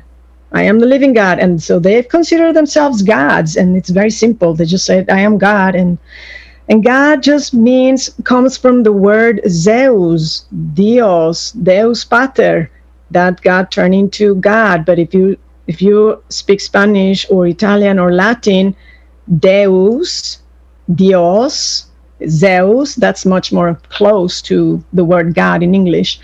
But in 1700s AD, this guy who was of the bloodlines, of course, was in Angkor, Angkor Wat. He was ruling, and guess what? He was allowed to have sex with all the women in the in the city. They were all like his. So imagine how many Hmm. children he had if he was doing this. If that was his his uh, way. just one example. It's just one example. So there's a lot of people that came to be from those lines and then they were killing each other as well because then they would say no i am the i am the one i want to rule and that's what happened all the time during you know probably up to now. So these people are still alive this um, i don't know if the full blown uh, like full like the original bloodlines could be why not? I mean if they keep having children think about it why would they die out? It doesn't it doesn't make any sense. They maybe shrunk. We're all shorter. I mean look at the queen of england. She's tiny. And she's of the bloodline. She's not a giant. She doesn't have to be because the conditions on the planet are really really tough. They're really tough on our bodies. That's why we always you know get sick and besides all the crap that they throw at us. But um so We're- all the powerful people all the famous people are of the bloodlines and all the politicians. Every single one of them. They wouldn't be allowed to be there. And they hate each other and they fight. So you have to believe that's true. Because some people say it's not a show. It's not a show. Yeah. they fight they have fought they have killed each other. And we're just in the middle. We're the pawns in the middle. Yeah. We were talking about uh, these Caucasians with blue eyes, green eyes, red hair, blonde hair. Where where do you think they came from if the blue eyes came in around 5 to 10,000 BC? Where would they have came from? Well, there is circumstantial evidence, of course. We can never go and say for sure what, where from. So there are different groups of people around the world tell you different stories. Some of them say they came from Orion, right? The Dogon tell you that they came from, can't remember. Uh, there's a, you, you'll Sirius remember. B. Yes, exactly. The Mayans say that their ancestors, which means they're, I'm talking about the high priest. So they're not the regular people, they're the high priest. They're, they call them their grandparents, but it's these people. They came from the Pleiades. The Pleiades. Now, sometimes I was thinking, are they talking about that they came from the people that were represented by these? Because that's what they used to do they used to put all their names on the stars and the planets, the constellations, um, when they were living, And when they died, they became to represent the immortal planets and the constellations. That's what they told Mhm. people. So like for, Olympus. yeah, for a while I thought, well, maybe they're referring to the people. So they're descendants from the humanoid type of the RH negative, blue eyed, blonde people. So, but then this is the interesting thing. The interesting thing is that when the Spaniards went to, for example, Mexico, when they arrived, the people there asked them if they had come down from the sky. Now, why would they mm-hmm. say, Did you come down from heaven or from the sky? They didn't say you came across the ocean. They said, Are you the gods that come down from the sky? So then that makes you wonder, makes you wonder. And the other thing that I think is the circumstantial evidence is the blue eyes appearing suddenly, all the, the, the written text suddenly appearing. There, there's no written text before this time. There isn't. There isn't. It all starts around 6,000 years ago. That's what we can find. There isn't anything before. Now, it doesn't mean that they were not here before. Maybe they were here before, but there were so many catastrophes that probably everything got destroyed. The earth would turn upside down, mountains would form just overnight. So imagine all the stuff that got destroyed and obliterated, and it ended up under the ocean or with the floods. It's underwater. So what we can see is not very old just because of the cataclysmic events and how just look at a flood. Just look at a little flood, what it does, the destruction that it does mm-hmm. nowadays. So imagine this in a bigger Yeah. scale. It just, just obliterates everything. And that's why Globek, Tepe is buried. And the, the Sphinx in Egypt, the pyramids are buried, and Mesopotamia got buried. And it's because the water has a tremendous power and the earthquakes and volcanic er- well volcanic eruptions volcanoes coming up moving the ground sinking all all the stuff was changing. The whole face of the earth was changing so fast. So when people say oh this is a hundreds of million years old it just couldn't be. If you know the catastrophes and if you read the records and what people tell you what happened what they saw changing in their lifetime how much things change so that's that's what i that's what i can see from the text and i don't know did i answer your question about the the oh yeah, oh, so i think they probably came from somewhere now velikovsky Yes. This is really cool Saturn reigns, please. The red rain. talks about the elohim and a lot of people get mad because they think that when you say this you're saying that they're satanic and not at all. People don't know what, what's going on. This is only the people at the top. And he says el means saturn. So elohim and he says probably means that they came from saturn. Now they were not living in saturn but they were probably orbiting saturn. And so people talk about ganymede being just like earth very very close and all those little moons actually they're kind of big some of them they all have water and they all have life even even scientists are acknowledging that they have oceans that are not frozen below this layer of ice and there's life in there They yeah, they've, they've been talking that. about getting the water off of one of these moons, if I'm not mistaken, right? Like NASA was saying something about that recently. Yes, yes, they are. Yeah, they're talking about all this stuff being and all the planets now, and they little by little are kind of telling you things. But so it's really interesting that that Velikovsky mentioned that about Saturn, and he knew a lot of the rabbinical sources because his father was a rabbi, so he got access to all of those good texts that no one is allowed to read except the rabbis. And so that should Uh, tell you something. Yeah. You said that maybe they didn't actually come from these planetary systems, but they were represented by it. Where where's the Pleiades at in the sky? Is it in Well, the northern sky? Chance? That, um, well, that would be in the north, I guess, in the north, well, if the north, like towards the sun, towards the sun, towards the head of the sun. So you have the tail of the sun, and then the gas giants are back there, and the southern hemisphere of the southern hemisphere of Earth is pointing more towards the tail of the of the sun, and that's why you can see all these comets coming in from the southern hemisphere. And from the mm-hmm. northern part, the sun. See, the sun has an orbit around the Alcyon star, which is called the Great Central Sun, or the Central Sun. Mm-hmm. And then the Pleiades. So we are part of the Pleiades. We are part of the Seven Sisters. So we belong to a bigger solar system that is the Pleiades. And that's why the Mayans also and many other cultures talk about the Pleiades as being really important to them. They were very, very important. So that's probably why. And so some people say Sirius. Sirius w- would be the, the dog star because it follows the sun or the solar system. So it's behind in this plasma filament. So imagine we're moving, we're s- kind of uh, in a vortex movement. Everything is like a vortex, like a cone.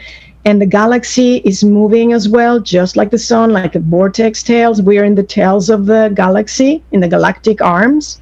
And we are moving towards the center or around behind the the great, great so, uh, central star, which the Mayans call Hunab Ku. That's what they said. And they said when the star Can we dig into that a little bit too? Uh, a little bit more onto that tale of the of that interesting name. Mayans. I, yeah, the Mayan story on that would be awesome.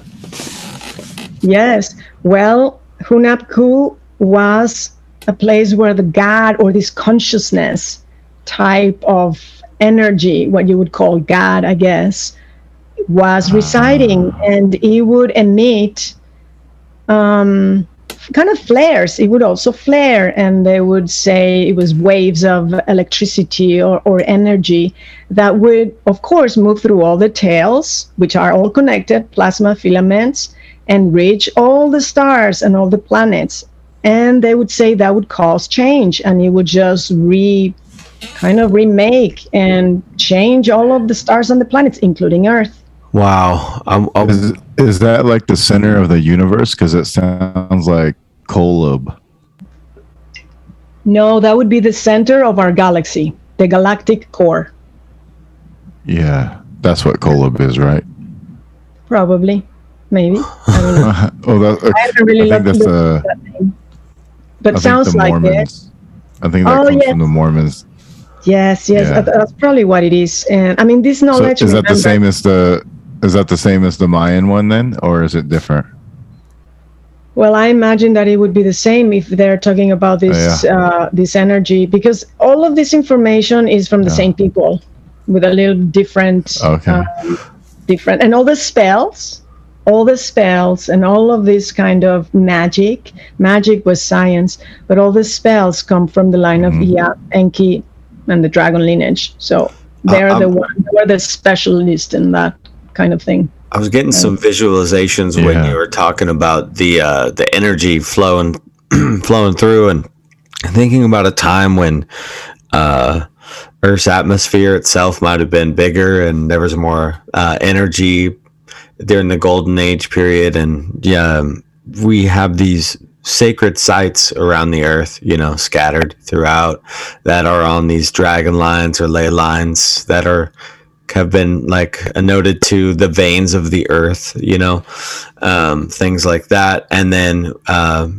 you know, these sacred sites being on them, places with more electromagnetic uh, power, or frequency, or radiation, whatever you want to call it.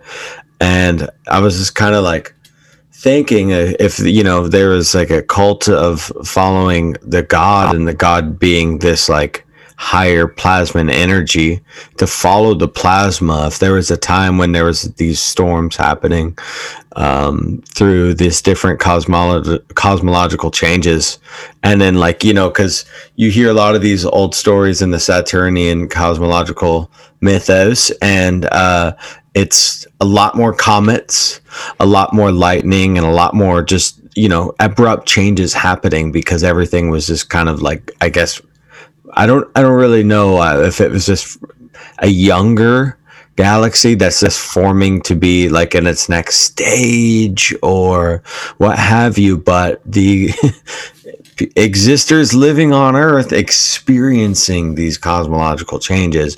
I'm wondering if they were like following around this plasma energy around the Earth to these sacred sites because you see these things, some people call them markers, you know, marking these electromagnetic hotspots, you know, putting up an obelisk or building a tower or a structure to, to mark it. And I'm like, well, you know, this connection to talk to God happens at this higher vibratorial rate, you know. So I think that ties back. I don't know what the the big question here is, but um, actually, I do got one. I do got one here. Here's it. Uh, in one of your videos, one of your awesome, amazing videos that you have a, plenty of on your YouTube channel, um, you said something about the obelisk. Um, the obelisk being used as tools for resonance and sound frequency.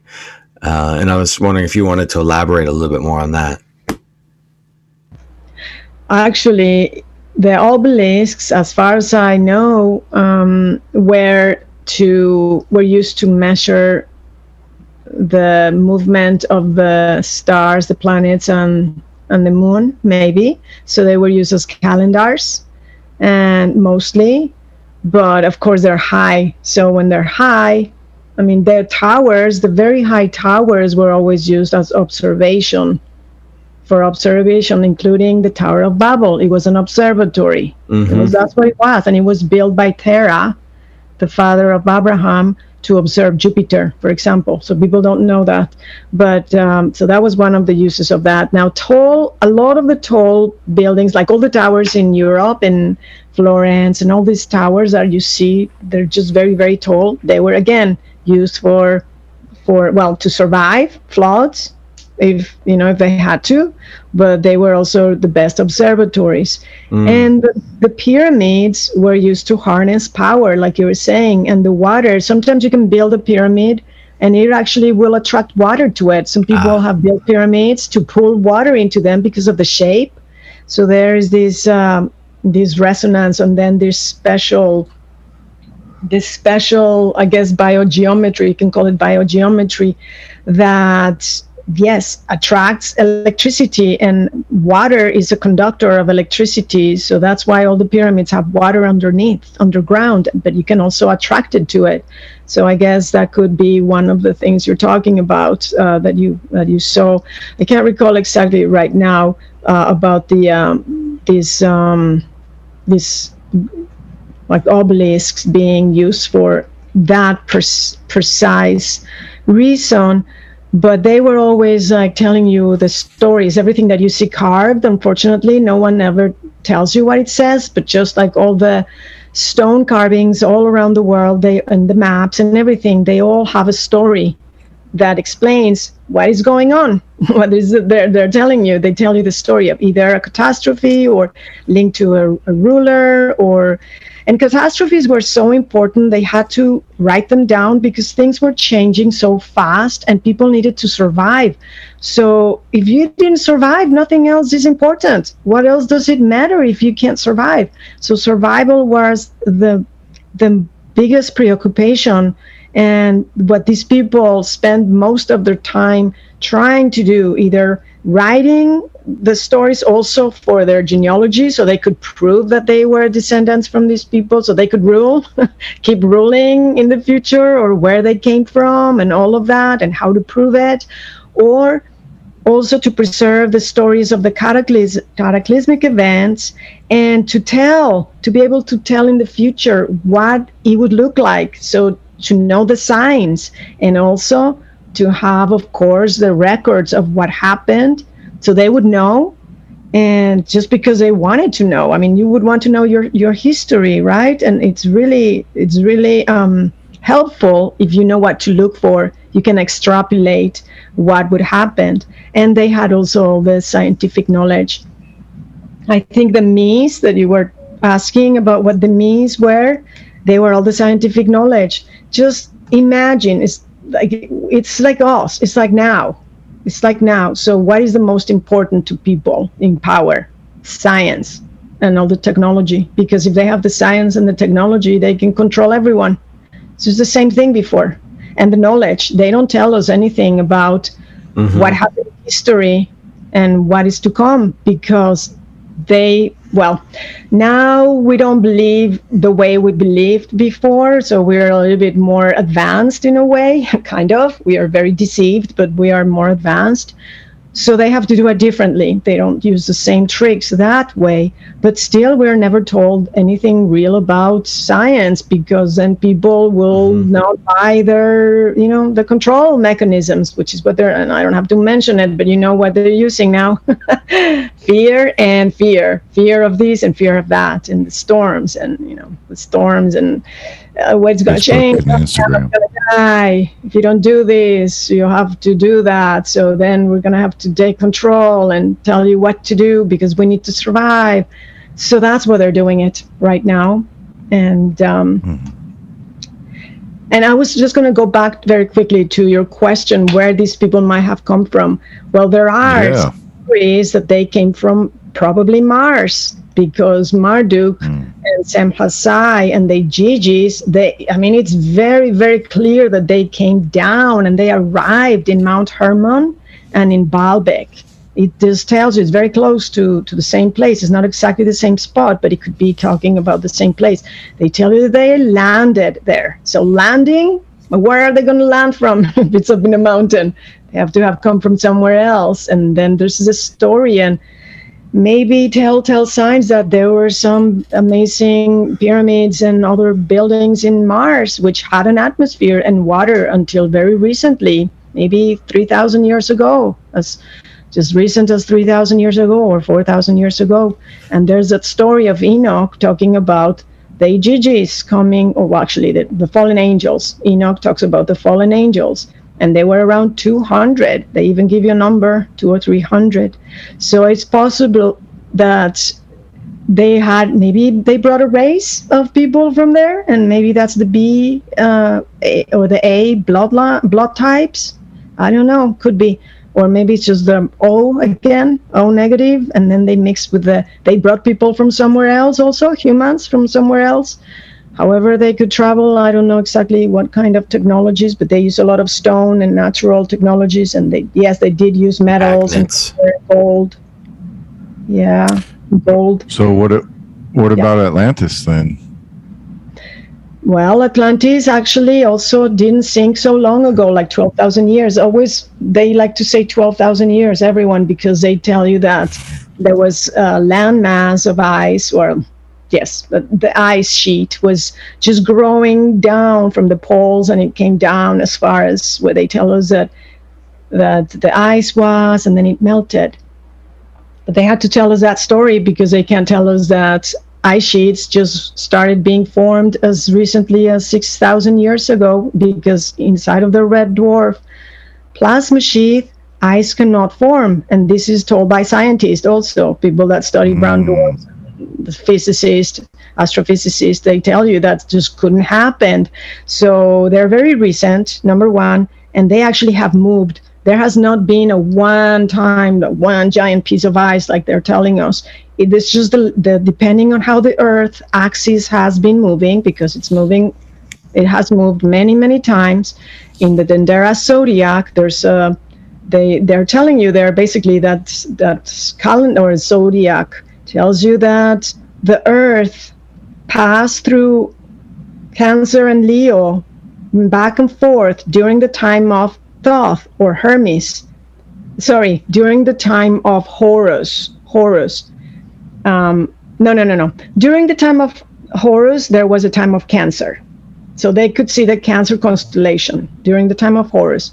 But then during the time of Thoth, which was just a little bit let's see, before there was five actual tilts or geographic pole shifts where because earth was moving like a comet that would make sense where the sun rose from the east to west back and forth east and west five times entering the age of leo going back and forth from leo to to cancer back to leo back to cancer. So and then it went back to leo and you were like, well, what? How is that possible? Well, it would be because Earth was just being like thrown all over the place and interacting with all these planets. So it was moving like a lot. It was just very crazy, totally insane. And um, like a top. yes, basically. like a Merkaba. Yeah, it was like probably wow. You know, you know who loves ice? Flat earthers. Oh boy, yes, yes, probably. Well, that's they love it. They're like, we're definitely Oh. surrounded by uh, ice. yeah. Don't have even get me started. Well, I found this article. It's really good from the, the Convergence place, and they tell you it's all a CIA concocted thing, of course, and uh, just to discredit everything.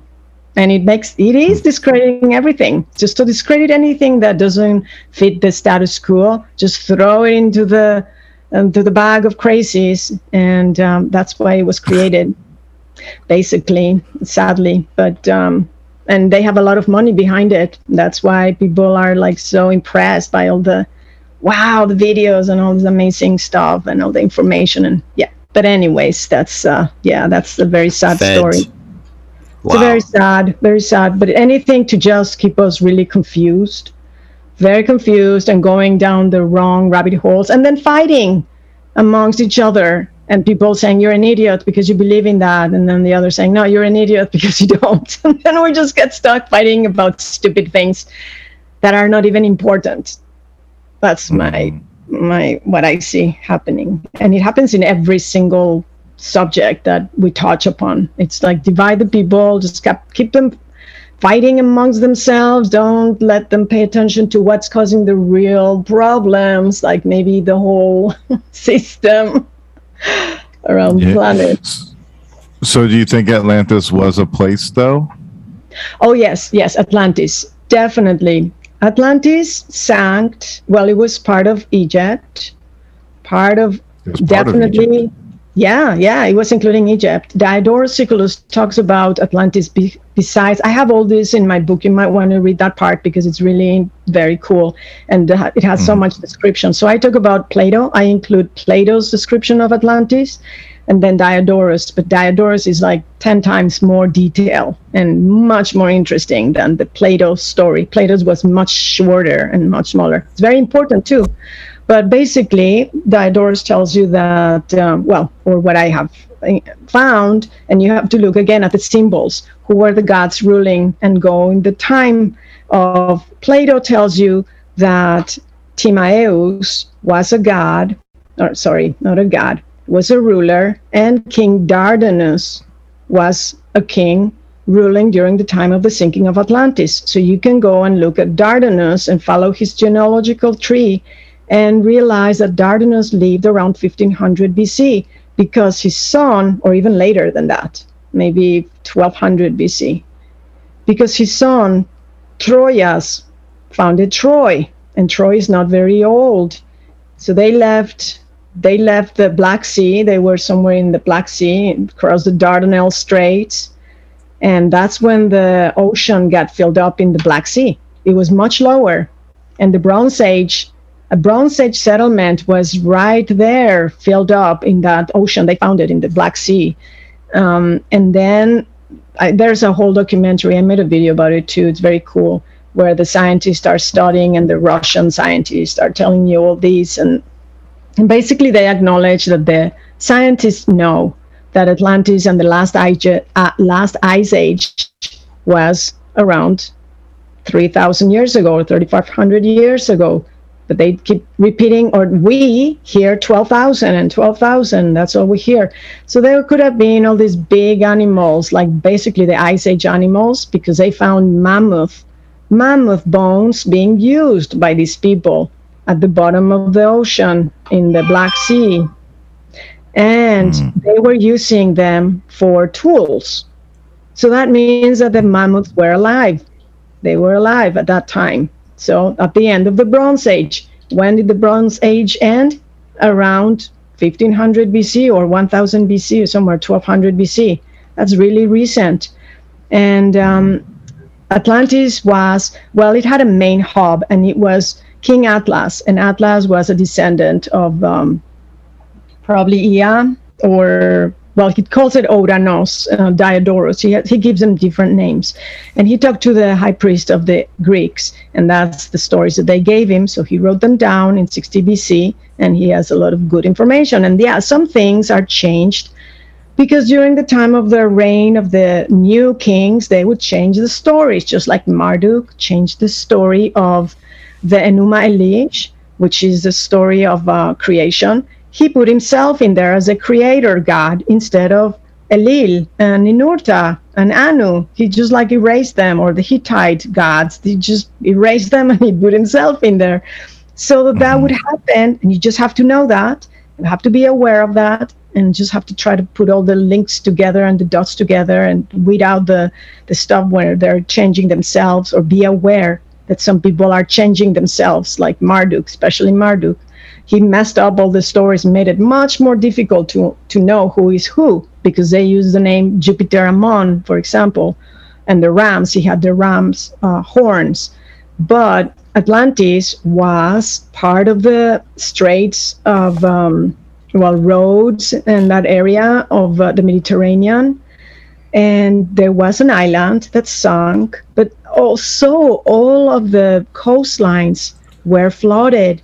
And uh, in India, the city of Dwarka of Krishna was part of Atlantis because they were the bloodlines of the of the dragon lineage, and that was they tell you they found it. The the scientists found it in India, and it's right off the coastline. And it was a city of Krishna. And the Kali Yuga began in 1500 BC. So that was also part of Atlantis.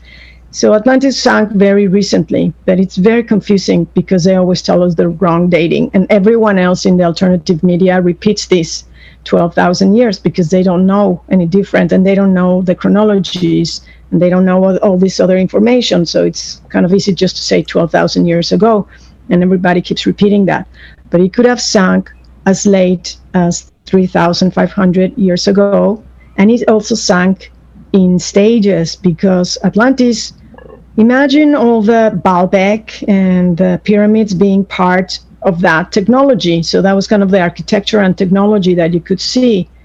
So that's basically what it is what we see mm. above water and sometimes underwater, the photos of like um, the, the, place in, in Japan. Uh, the, you know, yes, Yonaguni, and all the sunken in the Azores. There's some sunken pyramids in off of the coast of Florida. You know, they have those pyramids right there, and all. Bimini Road. Yes, exactly. Yeah. Off the coast of uh, California, close to you guys, not too far. You know, they have also mm-hmm. a lot of interesting stuff right there.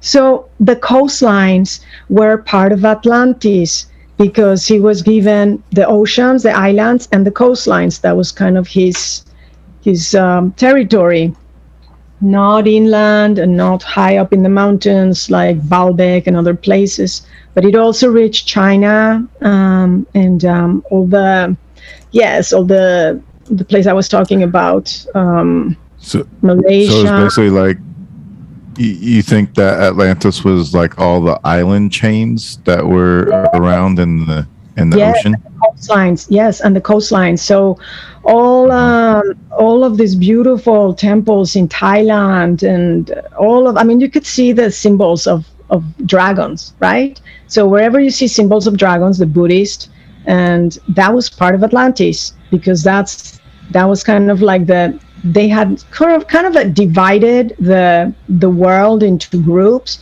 and they had their colonies so they would go around they just like the empires think of the british empire same thing so you could say they had the main island which is england and then they had their empires in australia south africa new zealand canada or united states so think of it the same way. It's like it's all extrapolates to the way we do things now.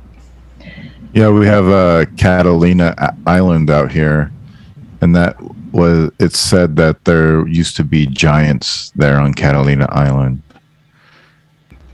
Yes, definitely. Yes, the Vieira brothers. You probably know about them. They talk about this, and um, the giants were in mostly in pyramids and mounds found in mounds, and that was the royalty. And they survived as late, well, they were giants, you know, as late as the 1500s or when the time of the Spaniards. They also recorded when they were going around the Tierra del Fuego, which is um, Chile, Antarctica. Patagonia. Mm-hmm. There were a lot of giants there, and it's funny enough, there's still a lot of people there that have the six rows of teeth and uh, I'm sorry, the six fingers and two rows of teeth. They still have that Mm. gene there. So that's that's something. It's very, very, very, very, uh, yeah, very interesting. Yeah.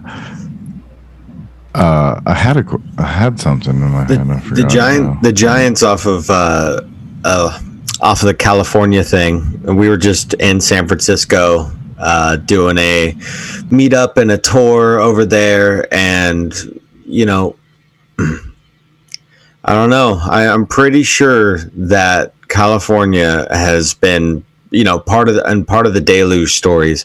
California has been moving a lot. I think I had a, I had, it has a, a way deeper history, and I think it was an island at one point for sure. And I definitely think there was giants here because the the mountains here look a lot like pyramids. Honestly, I'm going to be 100% honest. I'm going to go that route. I'm going to say it that there's so many fucking beautiful mountains here that that are just covered in foliage and they're just perfect pyramid conical shape. And you know we know it's hard to find the story of mounds in california because there's not that many. You have the ohlone or Oho, ohlone it's o-h-o-l-o-n-e i believe. And they built these big shell mounds. And then that's what entire state of or uh, town of san francisco was was built on top of these shell mounds and sand and so it was a sand coast you know um, and then the the Freemasons have been building on the California coast for a long time. Like it's just riddled with a, a bunch of signs on those these little towns. And uh, you know, you got the San Francisco Giants, right? Where does that that name come from? You know, super famous sports team. Uh, and then the stories with Mount Shasta, uh, you know, being the Lemurian home base. There's like so much of that folklore. Uh, oh, but the Dan, did you did you find your question that that you were? you I did remember. Yeah. Are you go? Because I was going to Yeah, side rail completely and go into some other shapeshifter situations, but uh, please continue. Oh, okay. I was gonna bring up like the mounds and stuff because uh, it, it was like the Norse people that built the mounds and the Irish and stuff. Yeah. Yes, well, it was uh, Hermes or Thoth. He went around the world and he was teaching them. But yes, they are they are their bloodlines definitely the Vikings and I mean yes the the 13 the 13 tribes Oh. or 12 tribes whatever. You can also follow the the way they um the migrations in my book. I talk about that too. I talk Oh. about studies of the yes of the different uh, DNA and how they moved around. So you're going to really like that part I talk about all of that. Yeah. I put together things that I found from other people and just put it all in there together. And Velikovsky talked about that as well. He was really into that. Um, but yet, there's other people that talk about these, like uh, Laurence Gardner, and there's a website called the the Hebrew na- well, HebrewNations.com, and they tell you a lot about where the tribes went since Abraham they don't go further, but they don't talk about the Anunnaki or the Sumerians. They don't talk about that, but they talk about since the time of Abraham and forward. So there's a lot of details and who is their enemies and their plans to to rule and The, the like Hebrew nations is is that like the Hebrew Israelites webpage? Uh, it's called Hebrew HebrewNations.com. Uh, it's like a rabbi talking about it, but it's just like all in the open. All this really interesting information that it's pretty recent because sometimes you need like, and I I try to read everything I can, and I try to be open. I don't do the oh he's this or that, so I'm not going to listen to these people. No, no, because you have to listen to everyone because they are proud of their background and they just want to tell you. They they they don't want to hide it. So it's really fascinating.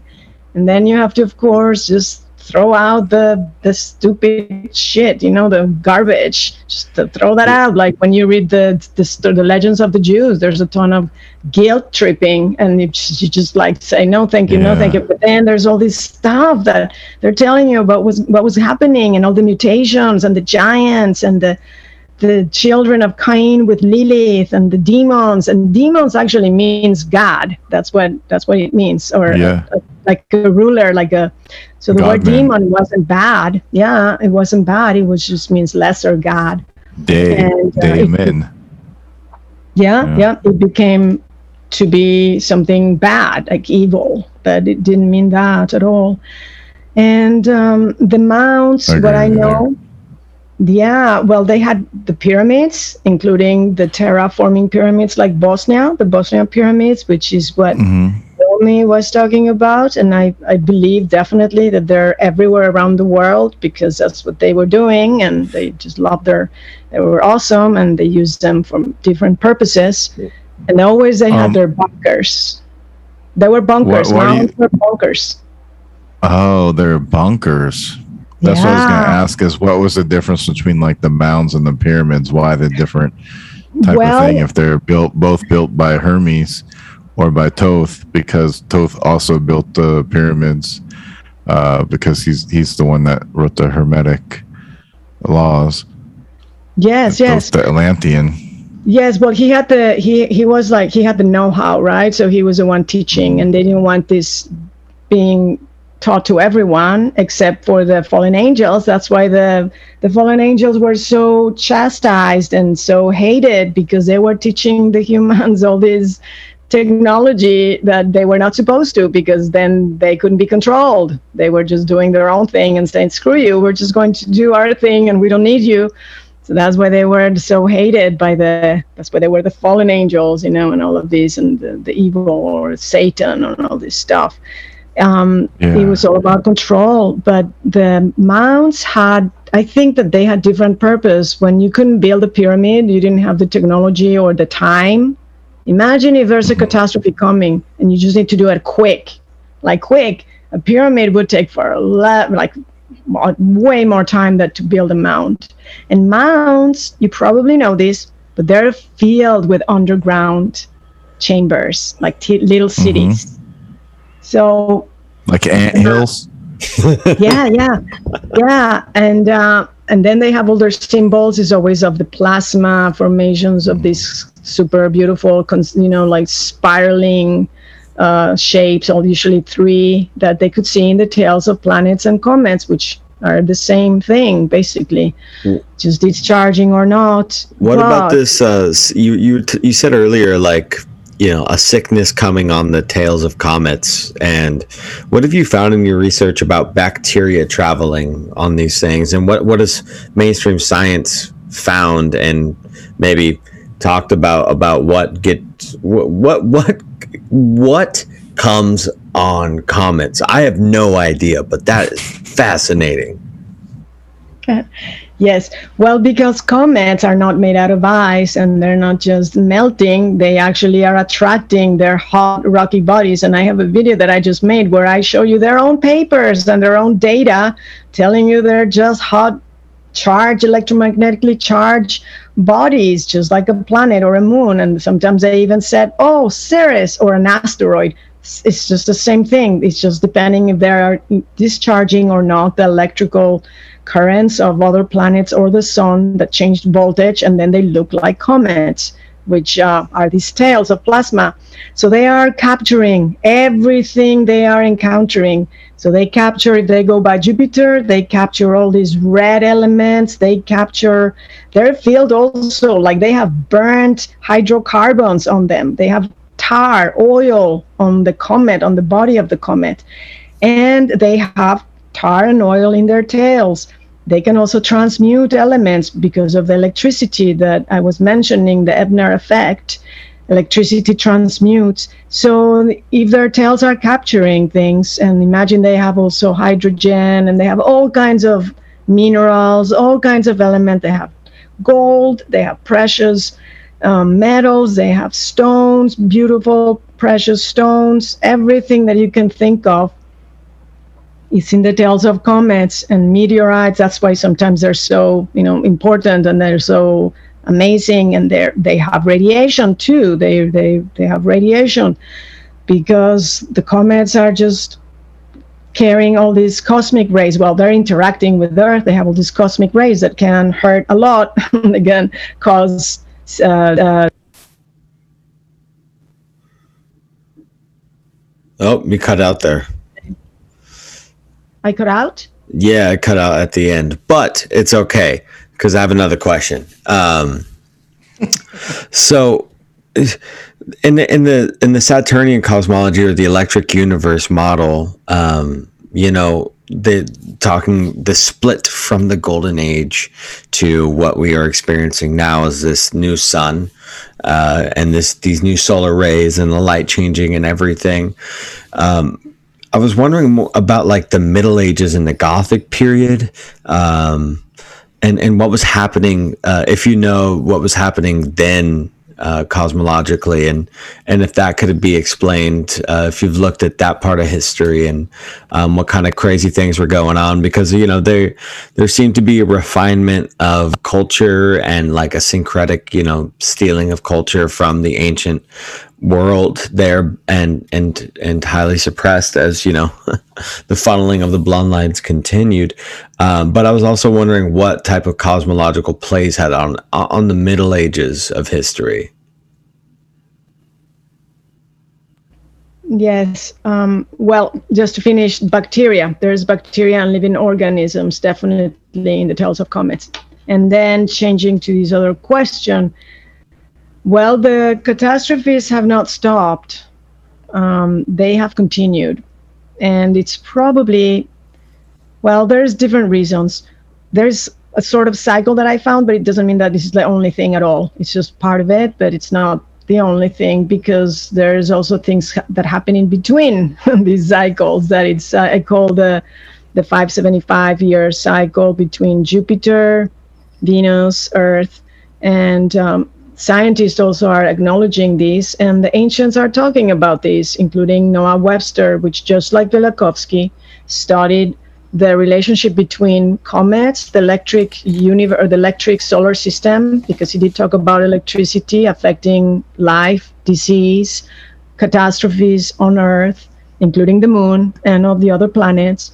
And he mentions from the ancient historians and chronologers and chromatographers the, the approach of, well, he says that we approach Venus and Mars and what I realize is that we actually move towards Jupiter. And I follow the history. If you follow history, you realize that people throughout the time, the ages, let's say just the last 2,000 years, which will will pass by the Middle Ages, they are they were still worshiping Venus, Mars, and Jupiter. And you would say, well, why? Is it because they are just descendants from these people? Like some of them say, yes, we are like we I'm descendant from this person, like so many people were still saying, including um, in uh, what was it, 7, 1690 AD, it was uh, the King Louis the 16th in, of France.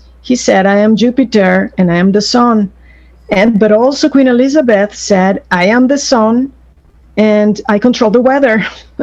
she was saying that, and she had dress a dress with eyes and ears in hmm. her dress. I hear everything and I see everything. So, so this creepy surveillance state of things is not new. It's not new. It's like the all-seeing eye. It's the all-seeing eye. Mm. So they would tell people, "I see you and I hear you," and I because I am the rays of the sun, and the eyes, the rays of the sun have eyes and ears. So be careful what you say and what you think. and um, in the Middle Ages, well, I mean, it's it's just ridiculous. The sometimes I'm like, seriously, when I read history, it just doesn't stop and I'm thinking humans have had such a hard time. We just have such a freaking hard time. We've been lucky.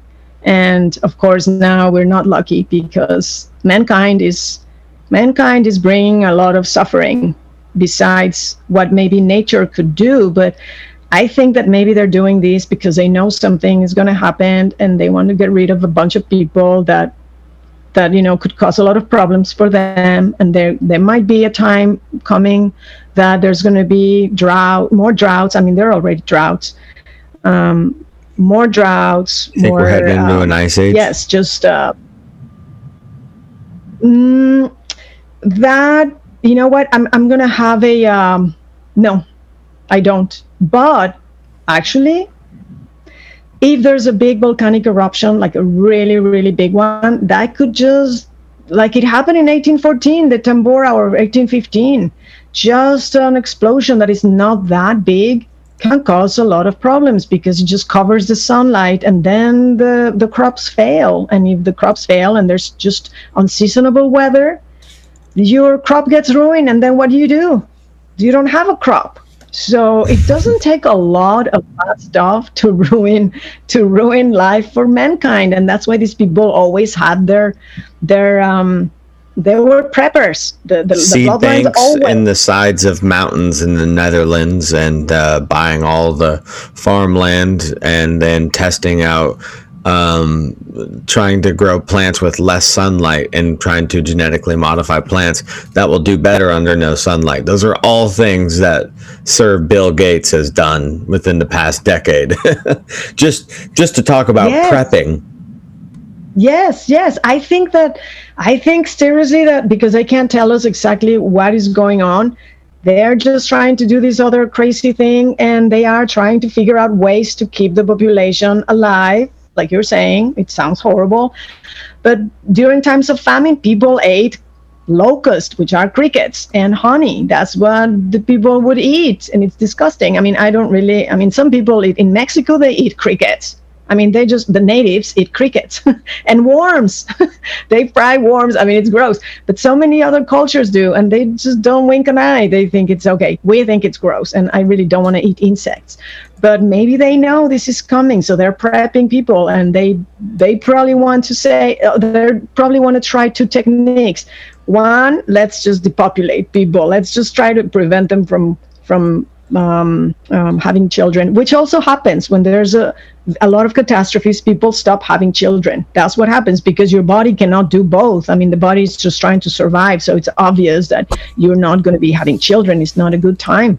And then um, the other thing that um, could happen is that uh, they're trying to get rid of people, which they can't because the body of people, the body, the human body, it's just ama- amazing. All of the body, well, all of nature, all of nature kind of deals with what it's being thrown at and it kind of uh, fixes itself or it survives. Maybe we're not thriving, but we're surviving. And we feel like shit, you know, we feel like headaches and we're dizzy because of all the EMF, but uh, or the bad food or the pollution or the toxicity that we have to deal with.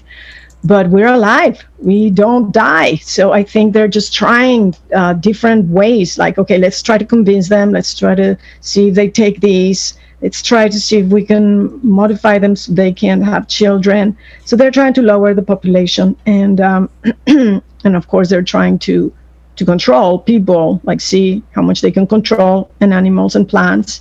So we are obedient, or maybe we're not so dangerous during this, and maybe until their technology lasts, and maybe on the other side they will know, oh, we can do this. You know, we can just let's set it up again, even if their if their technology, if their um, yeah, like the power grid and the satellites get destroyed. Well, they know at least that they can do this again because the control is always been one of their priorities to manipulate and control. And they fight for control. They fight for um, like um, james corbett. The, i love what he says about this. He says they are fighting for the for the space between your ears. That's what they want. They fight for that. So they the both sides or three sides or however many sides there are they're fighting for that in your for your brain. So they can they can control you. And it's true it's true.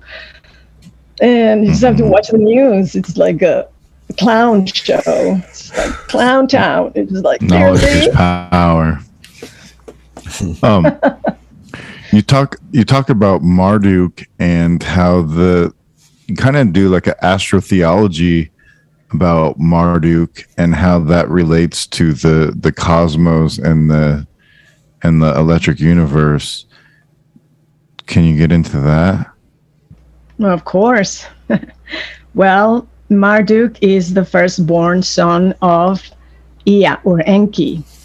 And Uh-huh. he was very upset because, well, his father was very upset because he was, he, he thought he was going to be the one to rule Earth, like the top dog. And it went, the power went to his brother Elil, and that was after the deluge. So, when the time of the entering of the the age of Taurus, and I was going to mention this, Atlantis also sank in the age of Aries. That's mm-hmm. when Marduk took over. Speaking of Marduk, so they blame Marduk for causing this, which is what the hmm. Enuma talks about.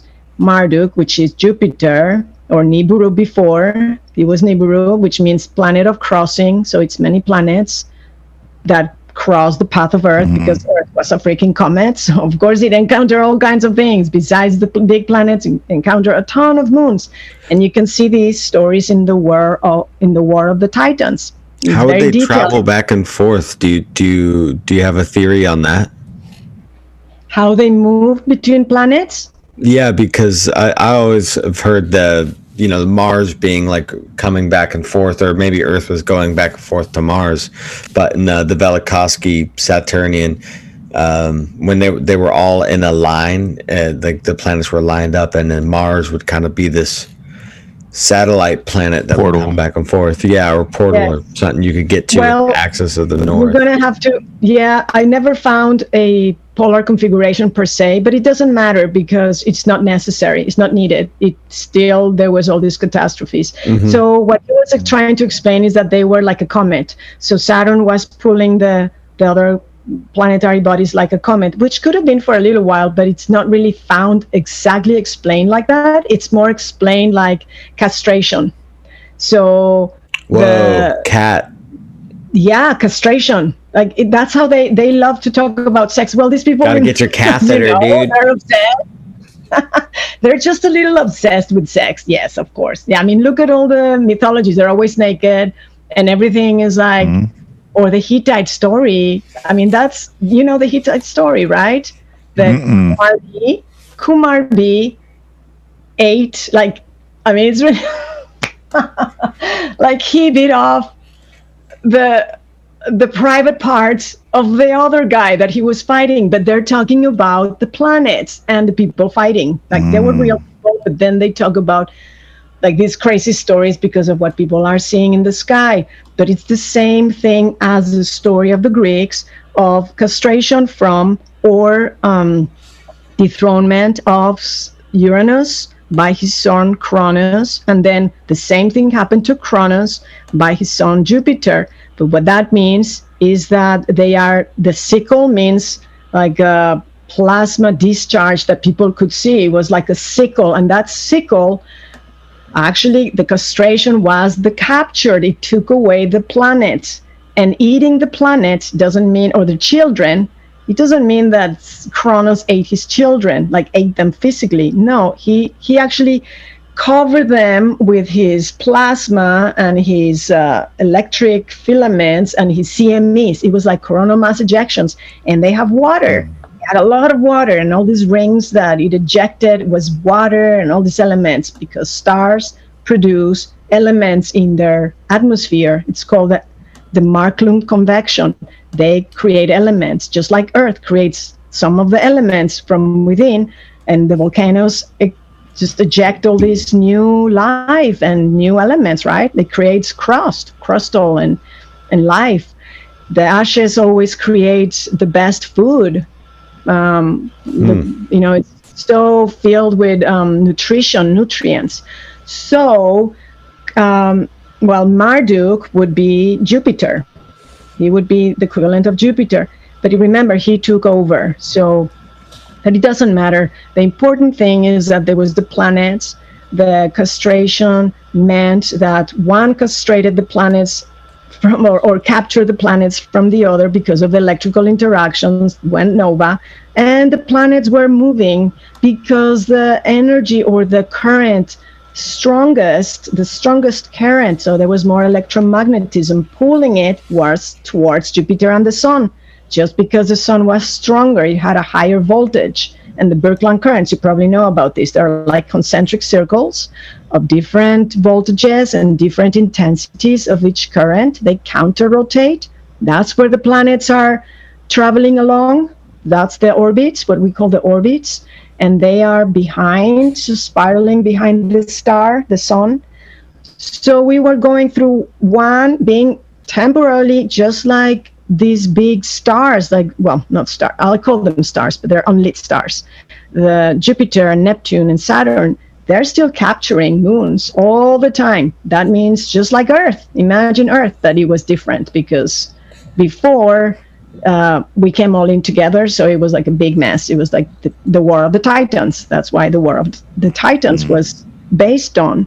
And Marduk was blamed for castrating and uh, creating the flood. Well, he was blamed for making goes uh, making Saturn go nova, and when Saturn go, went nova, it caused the flood. But he was blamed on Jupiter, like the Egyptian. Going back to the Egyptian, the god Nar, uh, Narmer or Menes, after the flood, which was after. Um, Horus. So Horus was the last god to rule before the flood. Now there's a little bit of like there's a little bit of confusion because here there was several floods. There was just not one. So are they talking about the flood of the time of Dardanus, the one that we were talking about, the sinking of Atlantis, or are they talking about the flood of Noah? They don't say. They don't say. Mm. They just tell you there was a flood, and after the flood, Narmes, uh, sorry, uh, what did I say? Menes or Narmer, that was the first pharaoh, the first human, not God, but human or demigod to rule after the flood. He inscribed in the temple of Jupiter a sort of like a very nasty, um, yeah, some hieroglyphs there saying, you know, it was your fault. you caused, damn you, you caused the the flood and this cat- catastrophe. And so that probably tells you that that happened during the time of Jupiter, which is around the time of the Minoan, um, the Minoans and Santorini exploding, and the Exodus, which was around the 1500s BC. But unfortunately, I don't know. Sometimes when I look at religions, I don't know if it's Marduk, the one that we're praying to as the God, like so our God, like the monotheistic God, Father, Father, Heavenly mm-hmm. Father, um, our Father. Well, you know, Father, then all these the Christians. It might be Marduk, and sometimes I, I would think, is it Elil? Is it Marduk? Who, who are the, who are these people? Who are we praying to? And uh, I think it's Marduk. um, I'm actually with you on that.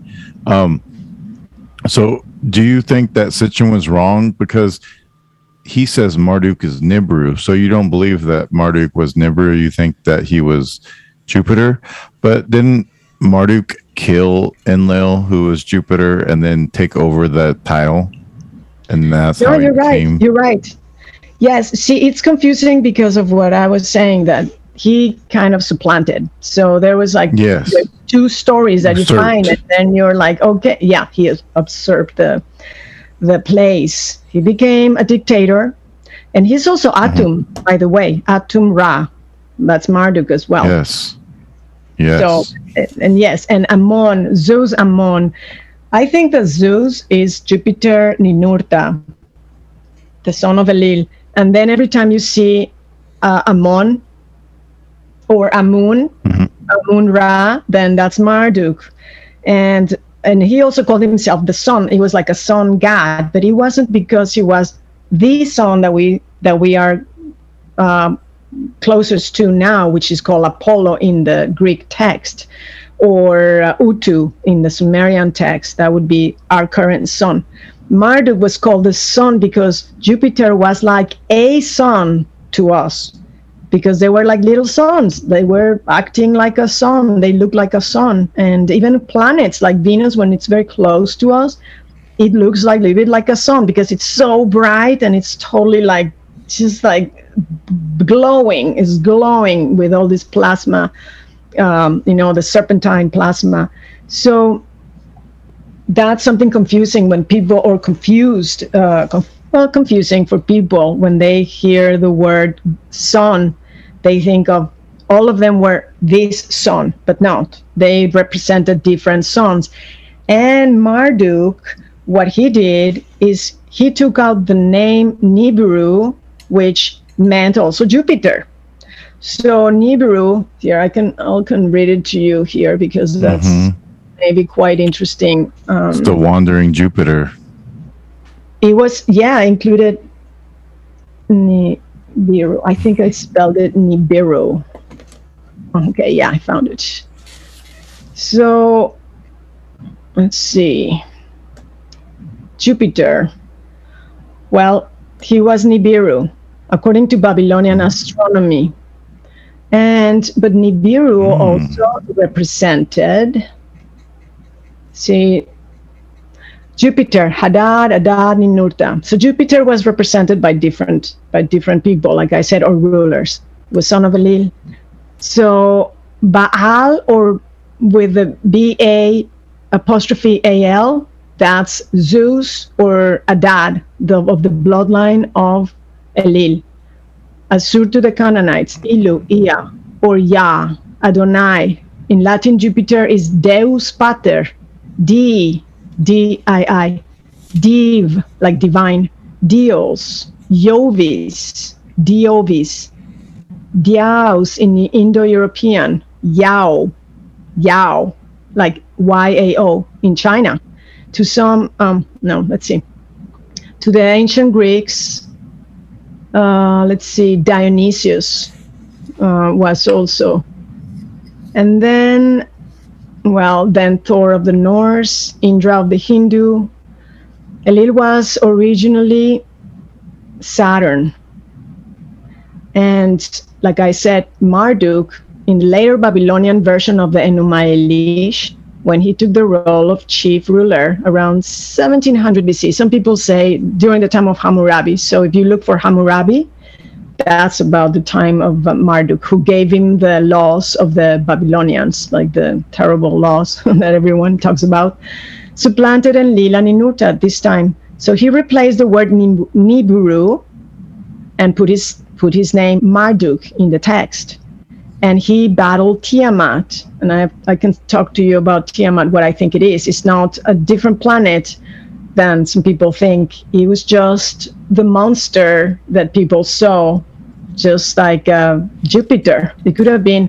So at the time of Jupiter events, um, we interacted not just with Jupiter, but all the moons of Jupiter. Imagine how many moons there were around Jupiter that we had to encounter and just you know deal with and see in the sky. So it could have been one of these moons that was looking very scary and like a monster. And if you look at Tiamat, um, I also talk about Tiamat being the mother of Elil. So Marduk, he hated the mother of Elil because that wasn't his grandmother. His grandmother was someone else. And he made to the monster. So he called her the monster. That's her. and that's what these people used to do. They used to blame each other. Like long time ago, they used to do this and say that's the spirit or the body embodiment of this Tiamat, and I'm gonna fight it. So they would pretend to be fighting it. But this is what happened when he says he split Tiamat in two. The text says that it created on earth the Euphrates river and the other river that is next to it, you know, like mm-hmm. there's two rivers. So he's not talking about he's talking about earth. So it's kind of Yeah. confusing. It's confusing. So it's you have to think about it that way because people say oh it was a planet that got destroyed and it's the the asteroid belt but i don't see that in the text it doesn't really explain it as that it was more Mm, plasma discharges that they could see in the sky and earth having geological changes and rivers being formed including the Yeah. ones in Mesopotamia, because that's what the So text. could it have been like a continent splitting apart from yes, the other piece Yes. of it? Definitely. And Marduk Jupiter became the young Bel or Belus in Babylon. Also, he became known as Hamon, Amun, Amon, Amun Ra, and Atum, Atum Ra in Egypt. And then he became, I guess, the one that is worshipped by the Christians, unfortunately, because you can see the hats of the the popes. They look like the he- head of a fish, Fish right? cat. Like the Yeah. Dagon or this this god. All right. So then Nibiru also meant. Here, I'm just trying to find the text. Um, you can ask me something else in the meantime, or say something while I find it. Okay. Uh, well, we're about at our two hour mark, so we're going to kind of wrap it up. Uh, I found it. You, I found it. right. Yeah. yeah. As mentioned, okay, Nibiru was used for Jupiter. Talking about Jupiter. hmm Mercury, Ea, Neptune, and Venus, with Earth's magnetic field and cause catastrophic when it caused catastrophic disruptions. So it was mentioned in the text as having these places, like or a reddish star when it was Jupiter. So I just hmm. wanted to mention that. Yeah. I know Roman wanted to ask about the red rain. Oh yes, yes. The red rain that they said it was blood. Well, during the Yeah. Middle Ages and the Dark Ages, there were so many terrible cataclysmic events because of these approaches of Venus and Mars that we were doing every 575 years. And 1680 was one of the times that we approached Venus, but also before and after. I think we moved towards all these um, big area of moons, like a just very, yeah, we move closer to all this space where it's just, I mean, I guess they're everywhere. Comets and moons, unfortunately, they're just flying everywhere around the solar system. And the red rain is the elements that the comets or the planets capture, and they could be iron oxide or sulfur oxide. And they are seen coming down as blood or they were they were it was said that it was blood raining but it was not blood raining down. It was these elements and they would make the water toxic so all the rivers and the oceans including at the time of the exodus you could see the the red o- well the red sea but the ocean turning red and in egypt the water turning red and all the animals and people that would drink from it would die because it was very toxic Damn. Yeah, that's uh that's heavy. is that is what's the most recent time um, that that's happened? Uh, is that what some forms of acid rain could be here? that that too but that rain the red rain we still we still see it sometimes around the world uh, you just don't know if it's like dyes that people throw in the water i mean we could be seeing a lot more strange things happening and there's two big planets in the solar system bernardinelli bernstein that is coming close to saturn in 2030 but it's already in the solar system and k2 which is already by mars and it's it's close its perihelion is december 19th 2022 and um, so i think there's yeah i think there's going to be a lot of interesting things happening in the in the next uh, day uh, years or decade for sure. And um, it uh, I made a, a playlist of um, the hidden history with uh, catastrophes of the last 2000 years and I go into all of the the different like the dark ages the the middle ages the 1800s I mean I go through the whole 2000 last years that no one really has talked about like Velikovsky. I well Noah Webster did, but a little different. He he talked about pandemics and catastrophes, but he didn't talk about the gods and the planets, and he didn't do that part. and yes, during the Middle Ages, that was happening, and they, you know, the time of the burning of the witches, and every time there was a lot of people dying, and um, just weird things happening, they would blame their enemies and they would say it's witchcraft or just blame their enemies. Oh, they're poisoning us. But it was all these these encounters with the tails of all these planets and comets, including um, Noah Webster during 16, what was it, 17, I think 1790s when he wrote his book. He tells you there that he lived through some interesting phenomena that had to do with Mars approaching Earth much closer than that it had been in, you know, hundreds of years. And um, it wasn't as bad as the 1600s, but you had the Little Ice Age. And that, um, hold on. The Little Ice Age was, I think, from 1640 to 1680. There was just really, really, really a hard time. And I'm going to have a presentation, and it's going to be free um, on YouTube.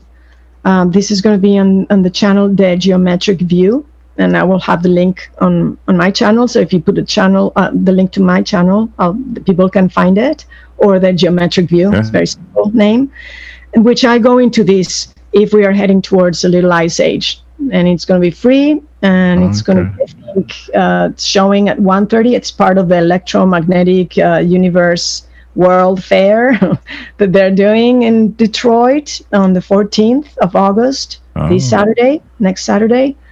But they have a virtual presentation by many people that can't make it or I posted it on our Telegram, and I will, I'll post another uh, link. Uh, Cool, Probably thank you. tomorrow. Yes, yes, of course. Yeah, so make sure to check that one. And then I will, I'm putting also, I put two videos that are related to that just lately, like the newest videos. That's why I, I uploaded them. So it's it's related to that. So there's I go deeper into those subjects, and um, it could happen anytime. I mean, we are in a very active universe and solar system, and there's just uh, never boring, never a dull moment. And yeah, expect some craziness between Sweet. the And also, your book is free on your website, right? Yeah, everything is free. I accept donations. I really appreciate that, or gifts through PayPal, Mhm. or people can contact me if they want to send it some other way if they don't have PayPal. But uh, yeah, everything is free. And uh, tell people the name of the YouTube channel. Is that also Mythos Decoded? No, I changed it to Tess, Asterisk, Ancient Worlds, and Cosmic Explorer. Yeah, it's a little bit long, Oh, but I can, nice I short name. I'll put the link. Yes. I'll put, well, you have it, right, uh, Romy? Yeah. Oh, yeah. Or- No, we'll we'll, That's uh, we'll, we'll put Ancient everything. World, yeah. and Explorer. Yeah, we'll put everything in the, Yeah. in the show notes, and then they can clicky clicky and go see what's good. Um, and yeah, Yeah, they can. look forward to your presentation this weekend. Thank you. Yeah, they can search for Tess Clark Mythos Decoded, and I'm on um, Odysee as well, but very few people are on Odysee. excellent. So, but yeah. Well, thank you guys. It's been fun. Thanks for All right. inviting Yeah. me. Thank you very much for joining us today. We appreciate it. Yeah, it was awesome. Thank you so Uh, much. we don't get to talk about the Saturnian uh, uh, cosmos too much, so that this has been this has been great. Plan on diving deep here. Oh yeah. yeah, it's all. Our, it's also our Egypt and uh, Sumerian months, so Yeah, it, it well, kind of fits right into all of that stuff. Also, so Yeah. it's perfect. love to talk to you again if people, if your listeners like it, and um, we can always talk Oh. more, and we can do a video thing Yeah. if you want. You can do a video. Excellent. next- Yeah, I'm sure they will. Nice. All right. Well, thank you very much again, Tess, and uh, every Fire Tribe. Go check her out on Mythos Decoded website, and check her out on YouTube. And if you're not down with that, Wake up.